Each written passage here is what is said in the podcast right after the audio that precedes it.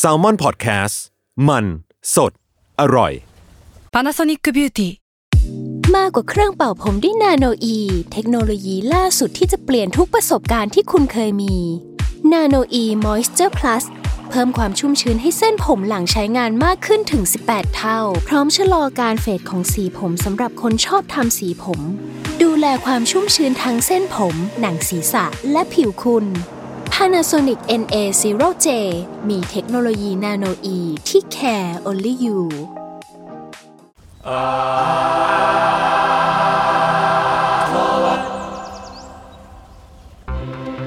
สวัสดีครับ ขอสวัสดีครับ ต้อนรับเข้าสู่รายการอาร์ทวดเรื่องศิลปะน่าสนใจ จนเราไม่อยากเก็บไว้คนเดียวครับ เฮ้ยสบายทำไม ต้องแบบถูกมือวะ รอบนี้ก็เราก็กลับมาอีกครั้งมาอัดในสตูอีกครั้ง ช่วงนี้ก็จะดื้อๆกันหน่อยเนาะมาอัดสตู เพราะว่าก็อยากให้ได้คุณภาพแล้วก็แบบรู้สึกว่าการคุยกันสามคนแล้วแบบนั่งคุยกันเห็นหน้ามันได้อัธรสกว่าเนาะก็วันนี้ครับคือวิชวลที่ผมกับพี่เม้งเห็นอยู่ตอนนี้ แล้วก็ทีเคก็จะเป็น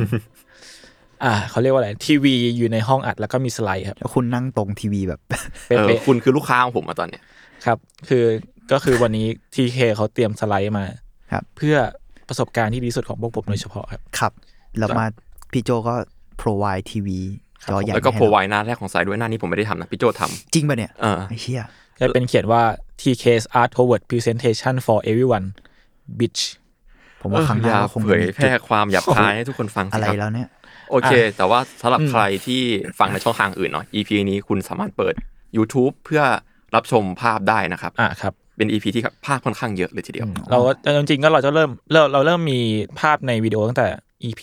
ที่สี่เนาะ ห้ามั้ง ห้าห้าห้าห้าห้า King Lobbo ป่ะ ไม่ใช่ ไม่ใช่ เป็น ใช่ไหม มีตอนด่วนไทยยงครับ อ่าโอเค อ๋อ EP ห้า EP ห้าเป็นต้นไปนะครับ จะมีรูปอยู่ใน YouTube นะครับ สุดยอดว่ะ โอเค โอเคครับ สัปดาห์นี้ครับเป็นตาของ TK ครับ จริง ๆ ผมมารับผิดชอบแทนพี่เม้งในวันเนี้ย ใช่ พี่เม้ง ผ เดือด มงาน พี่เม้งเดือดมาก นเดือดมาก ผมก็เลยทำมา แล้วตอนแรกทุกคนอ่ะ บอกว่าเชี่ยต้นกล้ามันมีเรื่องอยู่แล้ว เพราะว่าเขาเห็นผมแชร์บ๊อบลอดลงไทม์ไลน์ทางอาทิตย์ทางอาทิตย์เลย ใช่ แล้วผมก็จะบอกทุกคนว่าผมโกหกครับ ผมจะอัพคนอื่น อ่ะ โอเค วันนี้ผมจะมาเล่าเรื่องที่ว่าจริง ๆ ตอนแรกผมจะเล่าบ๊อบลอดแหละแต่ว่ามันมีอยู่วันหนึ่งเว้ยผมไปดูรายการแกล้งคนในญี่ปุ่นน่ะในเพจที่ชื่อว่าแปลเพื่อรอยยิ้มมิไรอ่ะเคยรู้จักปะ น่าจะเคยผ่านตามั้ง เออ มันเป็นเพจที่แบบ ไม่น่ใจ เอารายการวาไรตี้โชว์ญี่ปุ่นมา อืม มาแปลซับไทยอ่ะ ตลกตลกๆอะไรเงี้ย อืม แล้วก็มันเป็นคลิปแกล้งคนเว้ย ก็คือผมเจอคนสุดท้ายในคลิปเว้ย ชื่อโยชิคากะเอบิสึซึ่งเขาขึ้นว่าเป็นนักวาดนัก เอ๊ะอีบิสุ นัก เหรอ นักเขียนการ์ตูนครับ อืมอืม แล้วผมแบบการที่นักเขียนการ์ตูนอ่ะจะออกรายการวาไรตี้อ่ะก็ต้องแบบดังพอสมควรใช่ไหมแล้วเขาออกออกตามรายการทีวีเยอะด้วย ผมเห็นหน้าเขาบ่อยมาก เพราะปกตินักเขียนการ์ตูนเขาจะมีความอินโทรดประมาณนึงป่ะแบบไม่ค่อยไปปรากฏตัวใน ตัว ตัวในเรียลิตี้เท่าไหร่เรียลิตี้โชว์เท่าไหร่ เออเออใช่ใช่แล้วก็แบบแล้วก็ต้องมีชื่อเสียงอันดับหนึ่งถึงกล้าที่ออกมาใช่ไหม ผม ก็เลย ว่าผม แต่ รู้ แบบ จักแน่เลยอ่ะ แล้วแบบ ตามอ่ะ ผม โอเค คาใจไว้ว่าคนนี้แม่งใครวะ อืมอืมอืม ก็เลยแบบไปเสิร์ชดูแล้วเพราะว่าเขาก็เป็นนักเขียนการ์ตูนที่มีชื่อเสียงระดับหนึ่งแหละเพราะว่าเป็นแอคเตอร์ด้วย อ่า โอเคก็เขาเขาเขาโผล่ในเพจนี้ก็ลองลองไปส่องดูได้ แล้วก็ดูภาพเขาอ่ะเขาดูเป็นแบบคุณลุงที่ดูอารมณ์ ใจดี ดีเนอะใจดีสนุกสนานยิ้มแย้มแบบ ผมสีน้ำตาลหน่อยผมฟูฟูๆอะไรเงี้ยก็คิดว่าอ่างานการ์ตูนของเขาคงจะแบบสนุกสนุกฮาฮาๆสินะจนกระทั่งผมไปเสิร์ชดู ชื่อเรื่องที่ดังเขาคือ The Pit of Hell ก็คือ ชื่อเรื่องแม่งก็สัดซัดมาแบบสุดทางแล้ว ใจกลนรกปะอะไรอย่างงี้ปะ อืมใช่ก็คือดูหลุดมากเลยนะมาภาพจะดูแบบดูเดือดดานมีช็อตแบบหัวขาดเลือดพุ่ง หัวหลุดตัวละครหน้าโลกจิต แล้วก็เส้นเขาอะครับ เส้นเขาจะดูแบบไม่ญี่ปุ่นเลยออกตะวันตกด้วยซ้ำไปอ่ะ อืมไม่ว่าการใช้สีหรือว่าอะไรก็ตามแต่ เนื้อเรื่องจะมีกลิ่นของการเมืองขบวนสังคมเสียดสี ไปด้วยซ้ำครับ ซึ่งผมก็เลยคาใจว่าเขาคือใครกันแน่ ผมก็เลยไปถามพี่ผมคนหนึ่งครับที่ทำงานอยู่ประเทศญี่ปุ่น ไปถามเขาว่ารู้จักคนนี้ไหม เขาก็บอกว่าไม่อะไม่รู้จัก อ้าว แต่เขาบอกว่าคนเนี้ยที่เขารู้จักอ่ะไม่รู้จักอ่ะเขาว่าไม่ใช่ไม่ดังนะเขาว่าคนเนี้ยน่าจะดังแน่ๆเพราะว่าญี่ปุ่นนะครับมันมีหลากหลายสังคม แล้วมันมีสังคมหนึ่งเว้ยที่เป็นสังคมที่นิยมการ์ตูนกาโร่ครับ กาโร กาโร่ใช่จะเรียกว่ากาโร่หรือกาโร่ก็ได้ ตุนใต้ดินอะไรประมาณนี้ปะไม่แน่ใจ อ่าประมาณนั้นใช่ใช่พอเขาพูดถึงกาโร่ปุ๊บผมแบบ ไม่รู้ว่าการโร่คืออะไรอะผมก็เลยอ่ะวันเนี้ยผมจะมาเล่าเรื่องการโร่เว้ยเพราะว่าเป็นสิ่งที่ผมรีเสิร์ชมาแล้วมาเล่าให้คุณคุณฟัง เพราะว่า มันเป็นสิ่งที่แค่เห็นภาพอะครับ มันขัดจากทุกขนบการ์ตูนญี่ปุ่นที่เราคุ้นเคยมาทั้งหมดเลย อืม ใช่ แล้วก็ อ่ะผมจะลองเปิดภาพคร่าวๆของปกกาโรให้ฟัง เอ้ยให้ดูแล้วกันนะฮะ ก็คือแบบมันเป็นนิยายสารแหละ เป็นนิยายสารที่ถ้าเกิดดูภาพปกทั้งหมด 10 ปกต่อต่อเนื่องกัน ภาพไม่ซ้ำกันสักปก สไตล์ไม่ซ้ำกันสักปก เพราะว่ามันคืออันเทอร์เนทีฟมังงะฮะ ก็คือมังงะทางเลือก อืม แน่นอนว่ามันแตกต่างจากภาพที่เราเห็นทุกวันนี้มาก ไว้จะมาเล่าให้ฟังนะครับ แล้วก็ข้อมูลเชิงลึกทั้งหมดเนี่ย ผมได้มาจากการที่ผมอะไปนั่งฟังเลคเชอร์หนึ่งฮะ เป็นเลคเชอร์ฮะที่จัดที่ Honolulu Museum of Art School ที่ฮาวายอะฮะ อืม มันเป็นหัวข้อของงานงานหนึ่งชื่อ The d i s s e t e r of Peace เนาะแต่ว่าหัวข้อที่อาจารย์เขามาพูดอะเขาพูดเรื่องเอ่อ Garo and the Bird of Alternative Manga อืม อืมซึ่งอาจารย์เขาจบ art history จากเยลนะ แล้วก็ expert ด้านประวัติศาสตร์มังงะมากแบบ ไปเป็นอาจารย์พิเศษให้ประเทศญี่ปุ่นเองด้วยซ้ำในบางกรณีอะ โอเค เขามีชื่อเสียงพอสมควรคนนี้ อืม แล้วก็จะมาพูดถึงงานนี้ฮะ งานที่ทำให้ผมได้รู้จักกับกาโรก็คือ The Disaster of Peace ชื่อเต็มๆก็คือนั่นแหละเมื่อกี้ แล้วก็จะมีคำว่า Social Discontent in the Manga of Suke Tadao and Katsumata Susumu อืม สองคนนี้ก็คือคนดังของกาโรอันเอง แต่ว่าก่อนที่จะพูดถึงการ์ตูนทางเลือกอ่ะ มันจะมีหนึ่งสิ่งที่สงสัยกันคือ ระหว่างคาว่าการ์ตูนทางเลือกกับการ์ตูนใต้ดินมันคืออันเดียวกันหรือเปล่า อืม แล้วก็มันเป็นยังไง แล้วการ์ตูนใต้ดินคืออะไร ผมจะมาพูดถึงการ์ตูนใต้ดินที่เป็นออริจินอลให้ฟังก่อน ก็คือ ก็คืออันดับเก่าคอมิกครับ อันดับเก่าคอมิกระดับระดับโลกอย่าง เขาเรียกว่าชื่อว่า EC Comic ที่มีมาตั้งแต่ปี 1950 แต่ว่าสักพักอะครับ EC Comic เนี่ยโดนเขาเรียก Comic Code หรือพูดง่ายๆก็เป็นคล้ายๆเซนเซอร์ครับ ที่แบบทำให้ไอ้สิ่งเนี้ยไม่ปรากฏในคอมิกบุ๊กอีกต่อไป อืม อืม ซึ่งคอนเทนต์มันจะมีความแบบเลดเลดอย่างงี้ป่ะ ใช่ใช่เพราะเพราะว่าแบบ EC Comic อ่ะมันมาด้วยเนื้อหาที่เถื่อนมากเลยแม้ว่าจะเป็นแบบเอ่อภาพแบบผู้หญิงตัดหัวแบบมันมาทั้งแบบเชิง e x p l i อ่ะเชิงแบบรุนแรง หรือแม้แต่กระทั่งแบบล้อเลียนบริบทการเมืองเสียดเสียดเสียดสีสังคม อืม หรืออะไรก็ตามแต่ที่เราจะนึกออกได้ที่มันโหดอะประมาณนั้นอีชีคอมิกครับก็เลยแก้ปัญหากฎหมายที่ไม่ให้ไม่ให้สามารถพิมพ์การ์ตูนเนี่ยแบบเนี้ยลงไปในรูปเล่มแบบคอมิกได้ คือคำว่าคอมิกบุ๊กครับมันมีมันมีความหมายคือแบบในกรณีการแบบหยิบโยงแบบไปถึงแบบเป็นเล่มๆอะครับรวมทั้งระบบการจัดจำหน่ายบางอย่าง เขาก็เลยแก้ว่าโอเค งั้นกูจะทำเป็นแมกกาซีนแทน เพราะแมกกาซีนเนี่ยจะมีช่องกฎหมายอยู่ที่แบบว่า สามารถแปะ for adult only ได้ อ๋อออ๋ออันนี้เพิ่งรู้นะเนี่ยว่ามันมันมันคือบิด มันบิดครับ มันบิดใช่ แล้ว เล่น ก็ แง่กฎหมายเลยอะ อืม เพราะว่าจริงๆจริง ๆ แล้วอ่ะ แทบทุกประเทศอ่ะ เขาค่อนข้างจะตีตราว่าคอมิกคือสำหรับ เด็ก วัยรุ่นและเด็ก อืม ประมาณนี้ อ่า อืมเขาก็เลยแก้เป็นแมกกาซีนแทน แล้วก็อีซีคอมิกก็เลยเปิดตัวแมกกาซีนแรกก็คือแมทแล้วก็ต่อมาก็มีเฮล อืม ซึ่งในปกอะครับ ก็จะมีแปะไว้เลยว่าแบบ adult comic adult only อะไรอย่างเงี้ยเลยอะครับ โดยจะให้อธิบายว่าแมสเนี่ย มันแมสสมชื่อยังไงบ้างก็คือแบบ มันจะมีการพาโรดี้มากมายเลยครับ ไม่ว่าจะเป็นเอ่อ vibrate หรือว่าแบบอเมริกันไลฟ์แบบในด้านที่อีกมุมหนึ่งที่เราไม่เห็นนะ อืม หรือว่าแบบล้อเลียนเรื่องแบบม็อกเอ่อพรอมควีนนะฮะเออหรือว่าเรื่องราวในไฮสคูลอะไรเงี้ย มันจะมีเรื่องที่แบบพูดถึงแบบการจัดประกวดแบบบิวตี้คอนเทสในในไฮสคูลที่แบบเป็นพรอมควีนด้วยที่แบบว่ามันพูดเรื่องค่ายงความสวยงามเนาะก็เสียดสีเต็มที่เลย แล้วก็ยังมีเรื่องทางเพศบ้าง ความรุนแรงบ้างตามปกติ แมสเนี่ยเกิดขึ้นได้เพราะว่าคนที่ชื่อว่าฮาวเว y k เคิร์สแมนครับ ซึ่งคนเนี้ยก็เป็นผู้ร่วมผู้ร่วมก่อตั้งเฮลด้วย ซึ่งฮาวเว y เนี่ยก็คือเป็นคนที่มีชื่อเสียงมากในวงการการ์ตูนใต้ดินของอเมริกา เป็นคนดังคนหนึ่งเลย ซึ่งเนื้อหาเขาอะครับจะเป็นในเชิงที่แบบพูดเรื่องสงครามมากกว่า แบบเทรนชันวอลอะไรอย่างเงี้ยเขาก็คือเป็นผู้บุกเบิกใน EC ตั้งแต่ EC อะมาอย่างโชุกโชนเลย เป็นผู้ก่อตั้งด้วยมั้ง แล้วก็ตัวนเนี้ยฮะแมสยังมีอยู่นะ ยังมีอยู่สามารถหาอ่านได้ การมาของพวกเนี้ยครับ มันทำให้คอมิกทั้งหลายแหล่ได้รับอินฟลูมากเลยไม่ว่าจะเป็นทั้งอเมริกาเอง หรือว่าทั่วโลกทำให้ทำให้แบบตอนนั้นอเมริกาก็เริ่มสร้างอั d เดอร์กราวคอมิกขึ้นมาเองเหมือนกัน ก็คือจริงๆแหละเยอะมากๆ เนื้อหาก็คือแบบมีมีทุกอย่างเลยแหละแบบไม่ว่าจะเป็นแบบความรุนแรงเอ่อหรือว่าแบบเสียดสีสังคม เสียดสี คอมเมอร์เชียลหรือว่าเรื่องพูดเรื่องฟีมินิซึมก็มี อืม คือมันมีทุกอย่างเลยหรือแม้กระทั่งแบบเรื่องของแบบเม็ดหรือว่ายาเสพติดก็มี ซึ่งมันก็ไม่ถูกกฎหมายถูกปะ มันเป็นเท่าๆอ่ะ คือ อ่า คือจะเรียกได้ว่าอันเดอร์กราวคอมิกอ่ะสามารถนิยามได้คร่าวๆว่าคือแบบเป็นเซลล์พลับบิกอ่ะคือแบบประมาณว่าแบบ พิมพ์เอง พิมพ์เองขายเองและ exploit content อะไรอย่างเงี้ย มันมันไม่ถูกควบคุมอ่ะ หนังสือทำมือ ใช่ใช่ มันเลยมีความ ในแง่ ที่แบบว่า เราก็เลยไม่มั่นใจว่ามันถูกกฎหมายไหม อืม แต่ว่ามันก็เป็นการขายปกติ มันก็คงอยู่ได้ระดับหนึ่งอะโอเค ซึ่งไอ้เรื่องที่เกิดขึ้นพวกเนี้ยครับ มันก็ส่งผลกระทบต่อญี่ปุ่นเหมือนกัน อืม ทำให้ญี่ปุ่นในช่วงแบบยุค 1960 ก็ได้รับการเผยแพร่วัฒนธรรมมาจากชาวต่างประเทศ หรือว่าอเมริกาเองก็ตามทำให้เริ่มมีความคิดที่จะทำการ์ตูนที่แตกต่างออกไป อืม ก็คือกาโร่ที่เราจะพูดถึงกันกาโร่เนี่ยครับ ไม่ได้ใช้คำว่า underground comic ใช้คำว่า alternative มังงะ อืม มากกว่า underground เพราะว่าเขาไม่ได้ปริ้นเอง ไม่ได้จัดจำหน่ายเอง ก็คือไม่ได้ใส่นิยามของว่าคำว่า underground ลงไปขนาดนั้นน่ะ อืม มันก็คือแบบมีลงพรีเมียร์อะไรตามปกติเลย ก็เลยไม่สามารถพูดได้ว่า underground ได้ แล้วก็กาโร่เนี่ยจะมีความพยายามผลักดันเนื้อหาให้แบบ เป็นเชิงพูดถึงสังคม แล้วก็เป็นเนื้อหาแบบการ์ตูนทางเลือกทางแบบสไตล์อื่นซะมากกว่า ไม่ได้แบบนอน PC ขนาดนั้นนะครับ อืม แล้วก็ในช่วงปีแรก ๆของ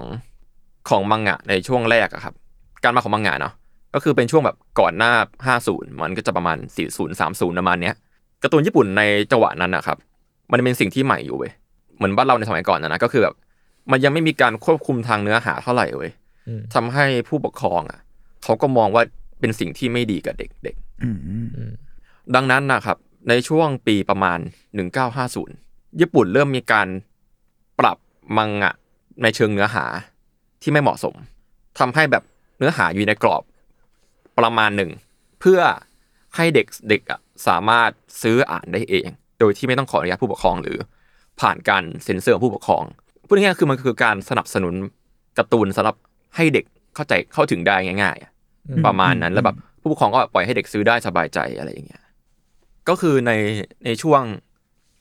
1950เป็นต้นมาเนาะ อืม ญี่ปุ่นก็จะมีการปรับเนื้อหา ทั้งแบบการรวมเล่มมังงะหรือว่าแมกกาซีน ให้แบบเด็กๆอะสามารถ ซื้อได้โดยที่ไม่ต้องผ่านผู้ใหญ่ เป็นการสนับสนุนการ์ตูน และอุตสาหกรรมมากขึ้น ถ้าให้พูดถึงยุคนั้นนะฮะ มันก็คือ Astro Boy อันเอง เจ้าหนูตอม จนหัวตอมทุกคนรู้จักอยู่แล้ว เทสึกะโอซามุใช่ไหม อืม ถือว่าเก่ามากเลยนะเนี่ยถ้าเกิดดูปีดีๆอ่ะมันมาตั้งแต่หนึ่งหนึ่งเก้า 1955 สองแปด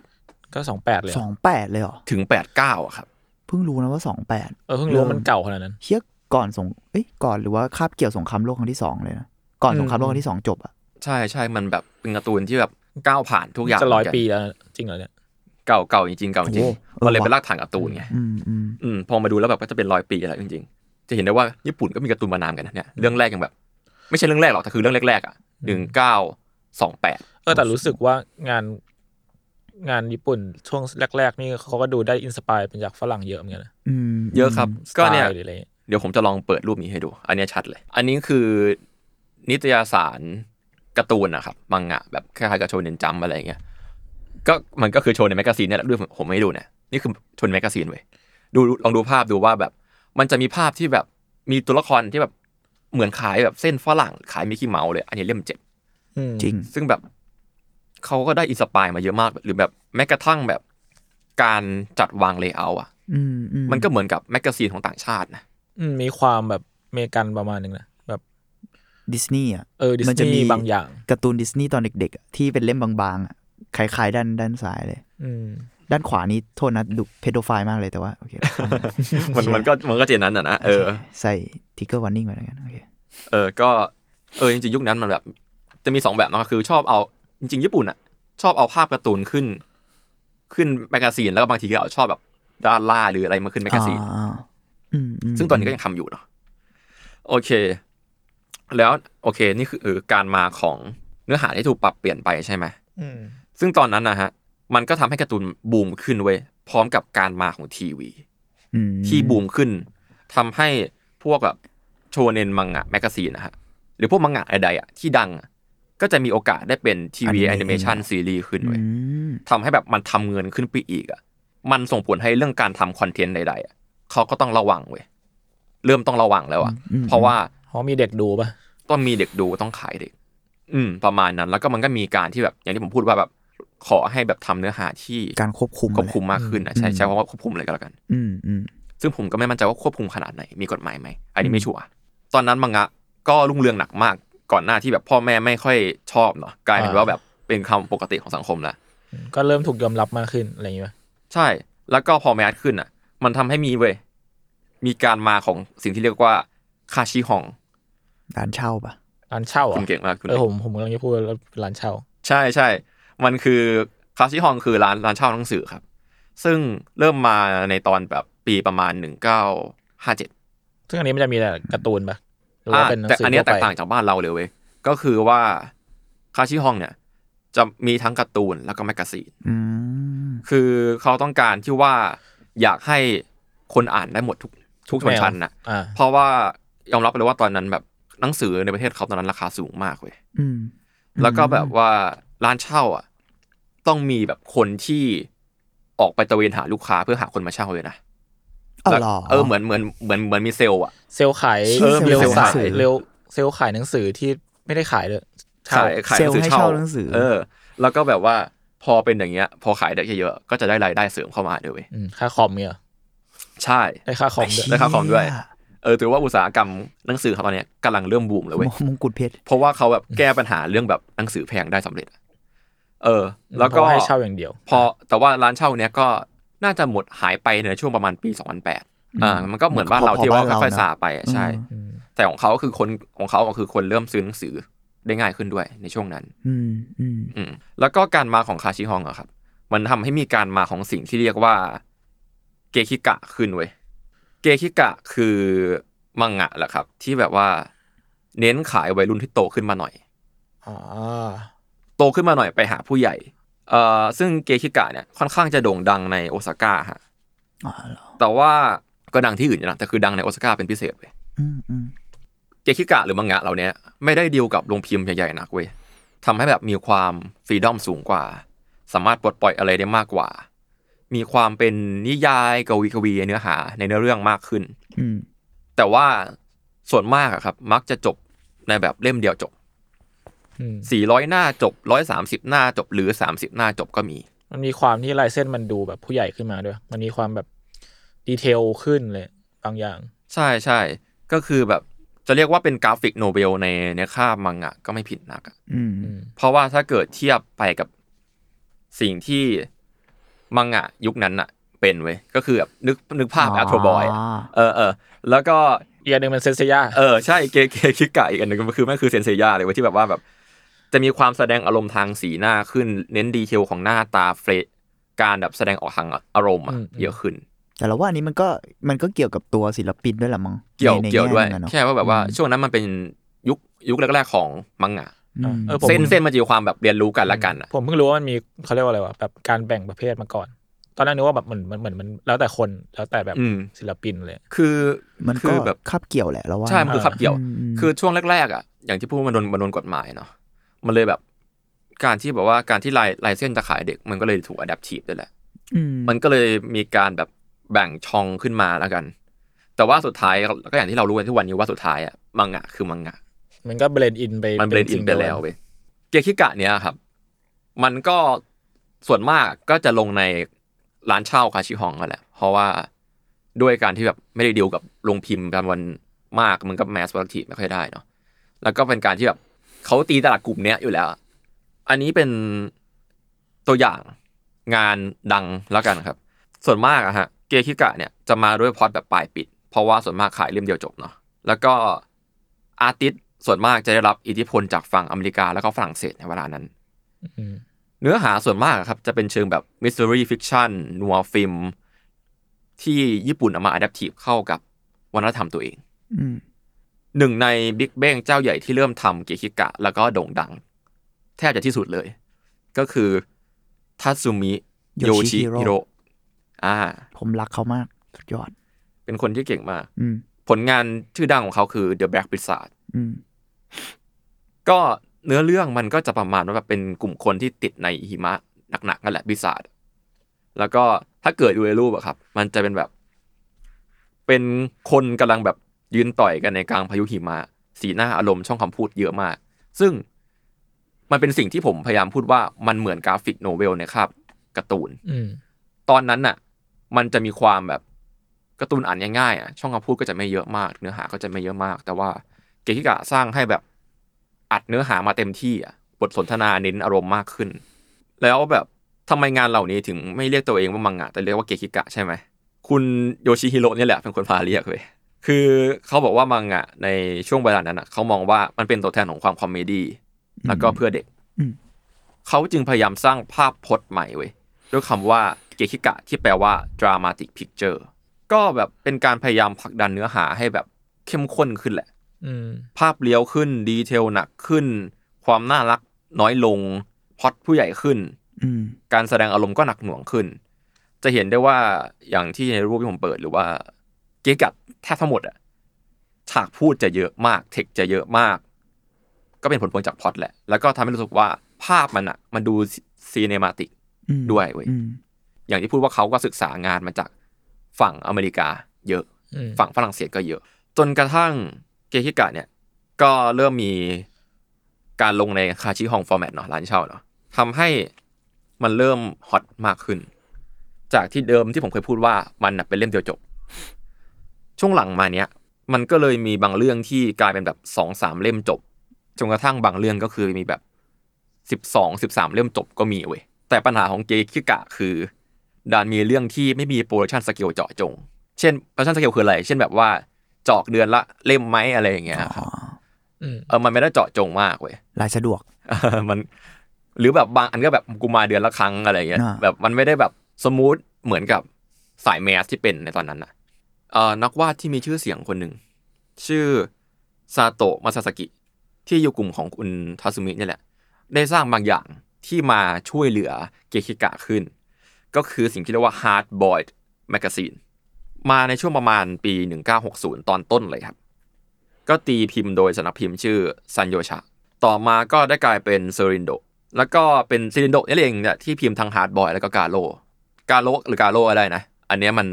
แล้วแต่สำเนียง เพราะว่าผมติดกาโลมาจากการ์ตูนไอ้หนังแปลงร่าง ก็ กา อ่าน โล กา อะ โลมั้งไม่รู้เหมือนกัน เออเออ มันจริงๆมันอ่านว่าอะไรวะเอ้ยได้มันได้หมดแหละ มันได้ อีกปะ มันได้หมดแหละ เออ คือมันมีหนังแปลงร่างชื่อกาโร่ไงผมเลยติดมา อ่า ก็เลยคิดว่ามันเป็นอย่างนั้น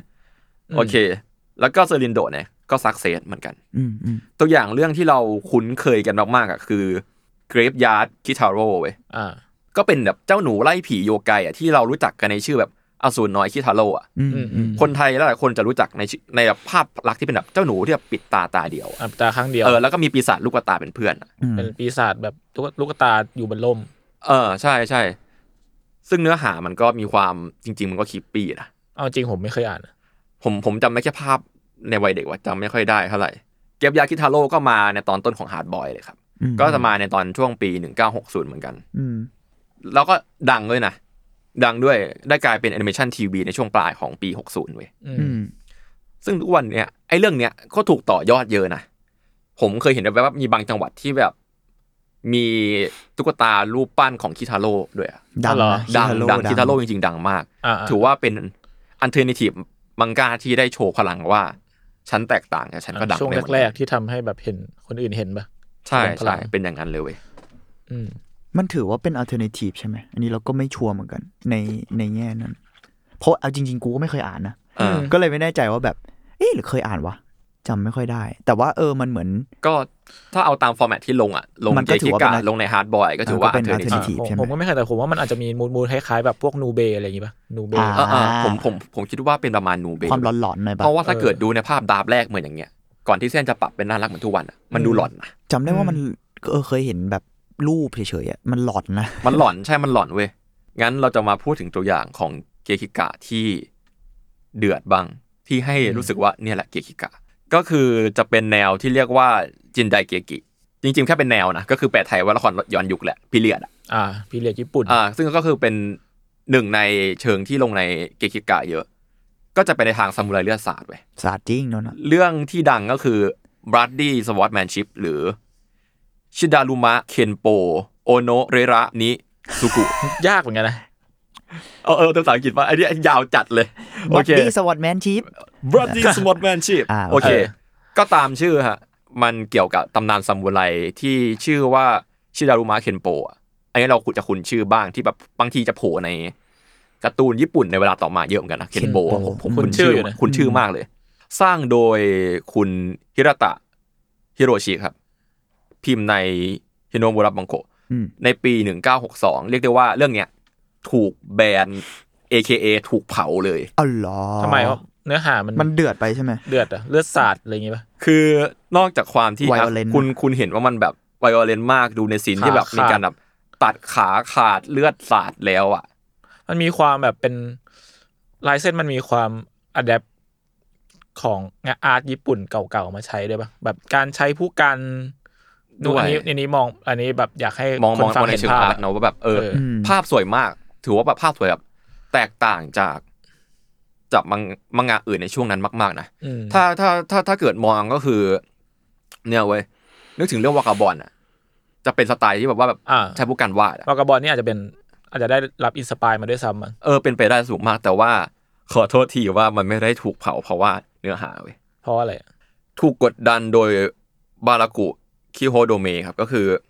เป็น Liberation League หนึ่งก็คือเป็นใช้คำว่า political organization แล้วกัน อืม ที่ต่อสู้เพื่อความถูกต้องของการถูกเลือกปฏิบัติในญี่ปุ่นเว้ยก็อย่างที่เราบอกกันว่ามันไม่ได้ถูกเผาเพราะภาพมันโหดร้ายเว้ยแต่ว่ามันถูกเผาเพราะว่าองค์กรนี้มากดดัน องค์กรที่พูดถึงเรื่องการถูกเลือกปฏิบัติในญี่ปุ่นทำไมล่ะ อืม เพราะว่าในเนื้อเรื่องอะครับ มันมีซามูไรที่บุราคุครับ หรือบุราคุมิน อืม เป็นสิ่งที่ถูกเรียกแบบไทยๆก็คือเป็นแบบเป็นชนชั้นที่มีฐานะต่ำต้อยในญี่ปุ่น อืม พูดง่ายๆคือทัดเทียมกับจันทานนะครับ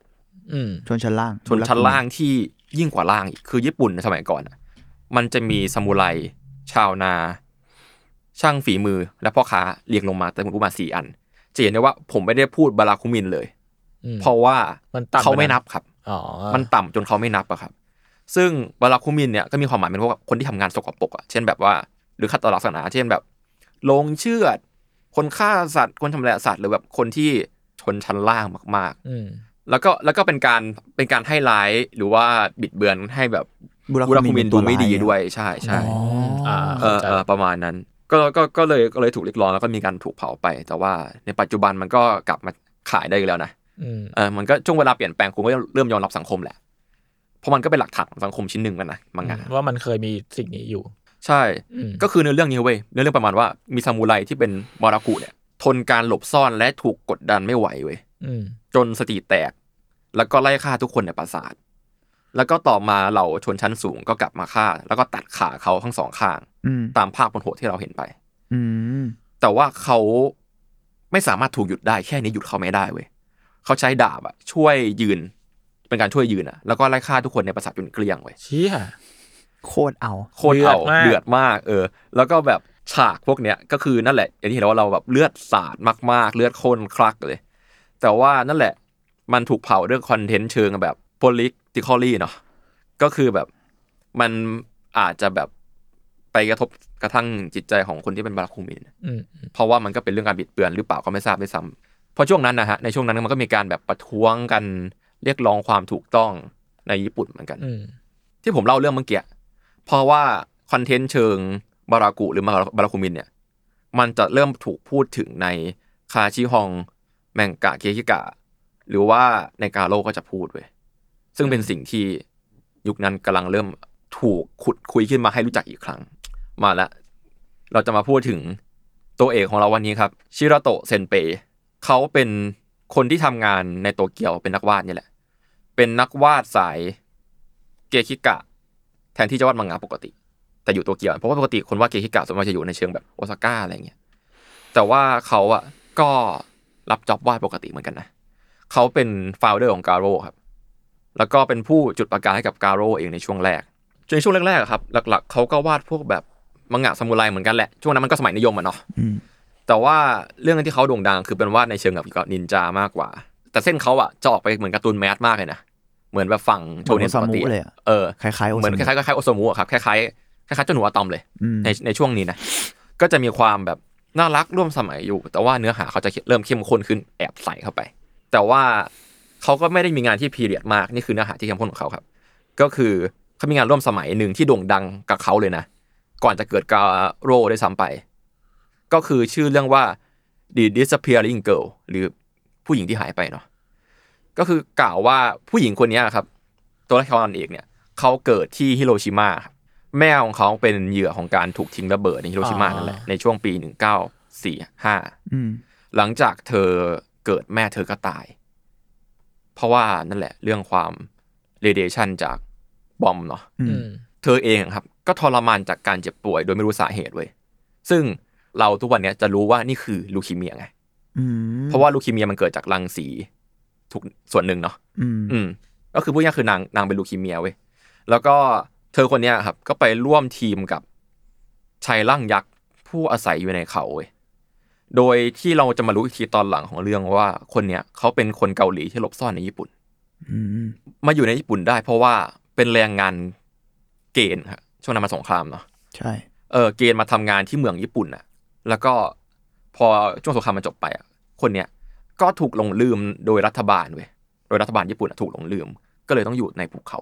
มันเป็นงานที่พูดถึงปัญหา แล้วก็เน้นไปการเล่าถึงคนที่แบบได้รับผลกระทบจากการวางระเบิดมาก ๆ เลยอะ อืมอืม แล้วก็เนื้อเรื่องจบดีนะฮะ จบด้วยการที่แบบว่า ไม่มั่นใจว่าจบดีไหมแต่ว่า เป็นการพูดถึง การรวมตัวของกลุ่มคนหนึ่งที่แบบไปเรียกร้องความเห็นใจจากรัฐบาลที่ทอดทิ้งประชาชนชายขอบ อืมอืม ต่อมาก็จะมีอีกเรื่องหนึงที่ช่างสร้างชื่อก่อนที่จะให้กำเนิดกาโร่ก็คือคาเกมูระเป็นแนวซามูไรอะครับกับนินจา แต่ว่าตัวเองจะเป็นนินจา ก็จะมีความแอคทิวิซึมสูงเว้ยเรียกร้องทางการเมืองอะพูดถึงการแบบต่อต้านสังคมแล้วก็แบบเลือดสาดมากขึ้นแหละ แล้วก็พูดถึงเรื่องแบบขุนนางโกนบ้านโกงเมืองอะสมุไรโกงบ้านโกงเมืองอะไรเงี้ยงานหลายๆอย่างของเขาอะครับ จะมีการใช้เทคนิคที่เป็นแบบช็อตหน้ายาวสองหน้าต่อกันเว้ย อืมหน้ากลางหน้ากลาง ใช้เรียกว่าหน้ากลางเนาะก็คือแบบการใช้หน้าเนี่ย มันเป็นสิ่งที่เจคิกะเนี่ย ไม่ค่อยพยายามใช้หน้ากลางเท่าไหร่หรอกเพราะว่าหนึ่งมันเปลืองเพราะมันต้องใช้ จบเล่มจบเล่มเดียว อะไรวะ ไอ้เหี้ย เออเออ ก็ คือ การ์ตูนอัลเทอร์เนทีฟ เออประหยัด ใช่ ประหยัด เนี่ย ประหยัดประหยัดประหยัดช่อง เรียกว่า อ๋อไอ้เหี้ย หน้าหนึ่งอ่ะ มันเป็นสิ่งที่สำคัญสำหรับนักเขียนการ์ตูนมากเนาะ อืม เพราะว่ามันก็ส่งผลในการเล่าเรื่อง อืมอืม โอเค แล้วที่จะเห็นซีนเนี้ย ที่ผมเอาให้ดูเนี่ย ก็คือว่าเขาพูดถึงแบบซีนสงครามแบบ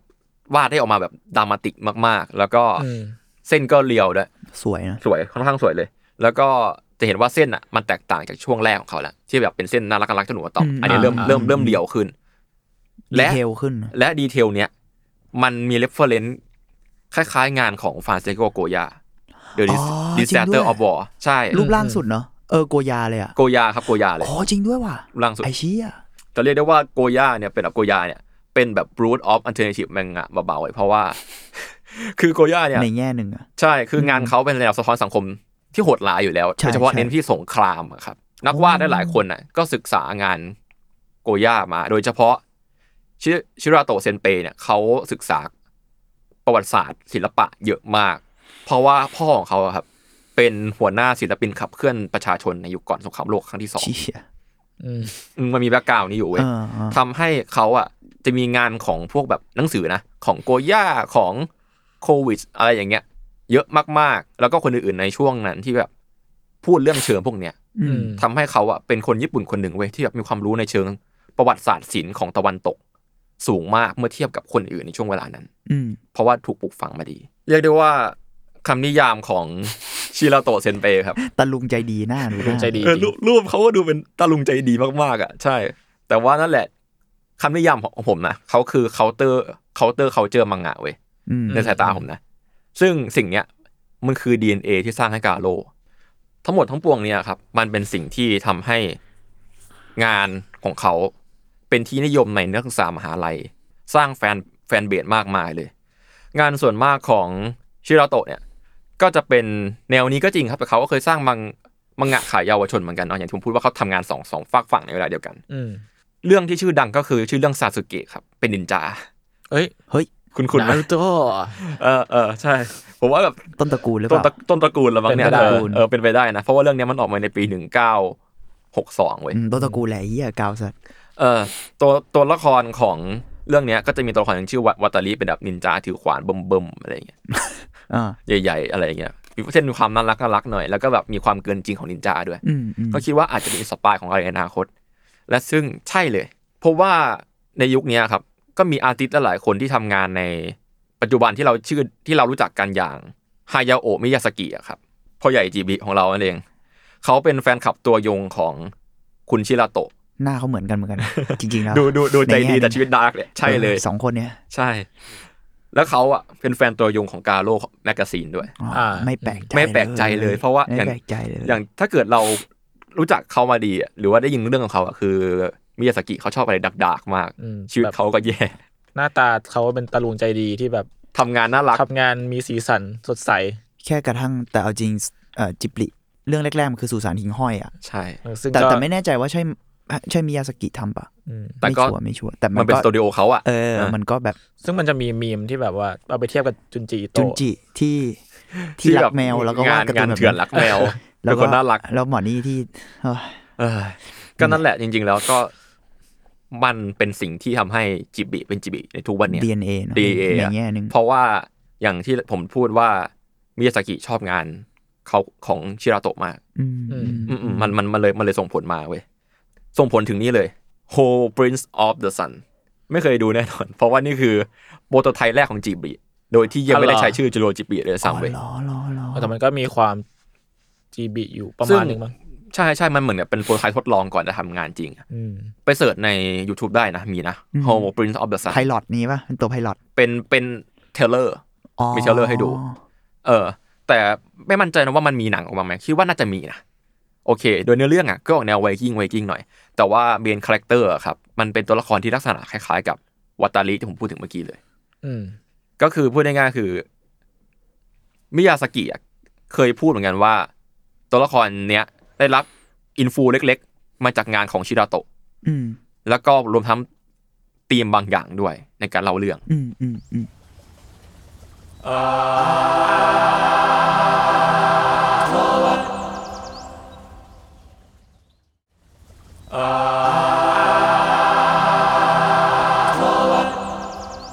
โอเค หลังจากที่เราพูดประวัติศาสตร์ของการ์ตูนใต้ดินและอื่นๆมามากมายแล้วเนี่ย อืม เราจะมาพูดถึงกาโลกันจริงๆสักทีครับ ยังไงนะ ครับ กลับเข้ามาสู่เบรกที่สอง เบรกที่สองครับ อ่ะ อี ยังไง พีนี้ TK ยอมรับหน่อยว่ายาว โอเค แต่ว่ามันมันจริงนะสำหรับผมนะ อืม ขอโทษที่แพชชั่นแรง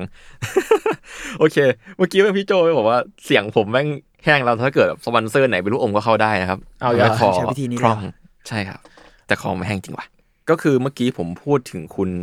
ชิราโตะเซนเปแล้วกัน คืออีพีเนี้ยชื่อตัวละครเยอะ แต่ผมเอาง่ายๆผมขอให้ทุกคนจำชื่อคนนี้ได้ผมก็ดีใจมากละ อืม เพราะว่าเป็นผู้ก่อตั้งเนาะ ชิราเปเซนโตะ เอ้ยไม่ โอเค นี่เอาใหม่สิ ไปต่อไปต่อ โอเค โทษทีโทษที โอเค คุณชิราโตะเนี่ย อย่างที่ผมพูดเมื่อกี้ว่าเขาได้สร้างมังงะสายแมสมาทำให้อะไรรู้ไหมเขารวย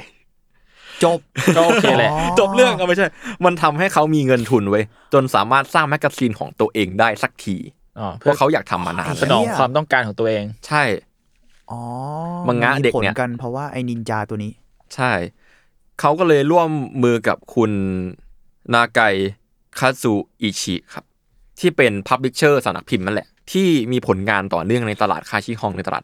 มังมังงะเช่าเนี่ย อืม มาตั้งแต่ปี 1950 เรียกว่าข้ามบอร์ดเลย ผลงานเขาแอคทีฟมาโดยตลอดเลยไม่ว่าจะเป็นแบบเรื่องเก่าๆเขาด้วย เช่นแบบไอเดอะ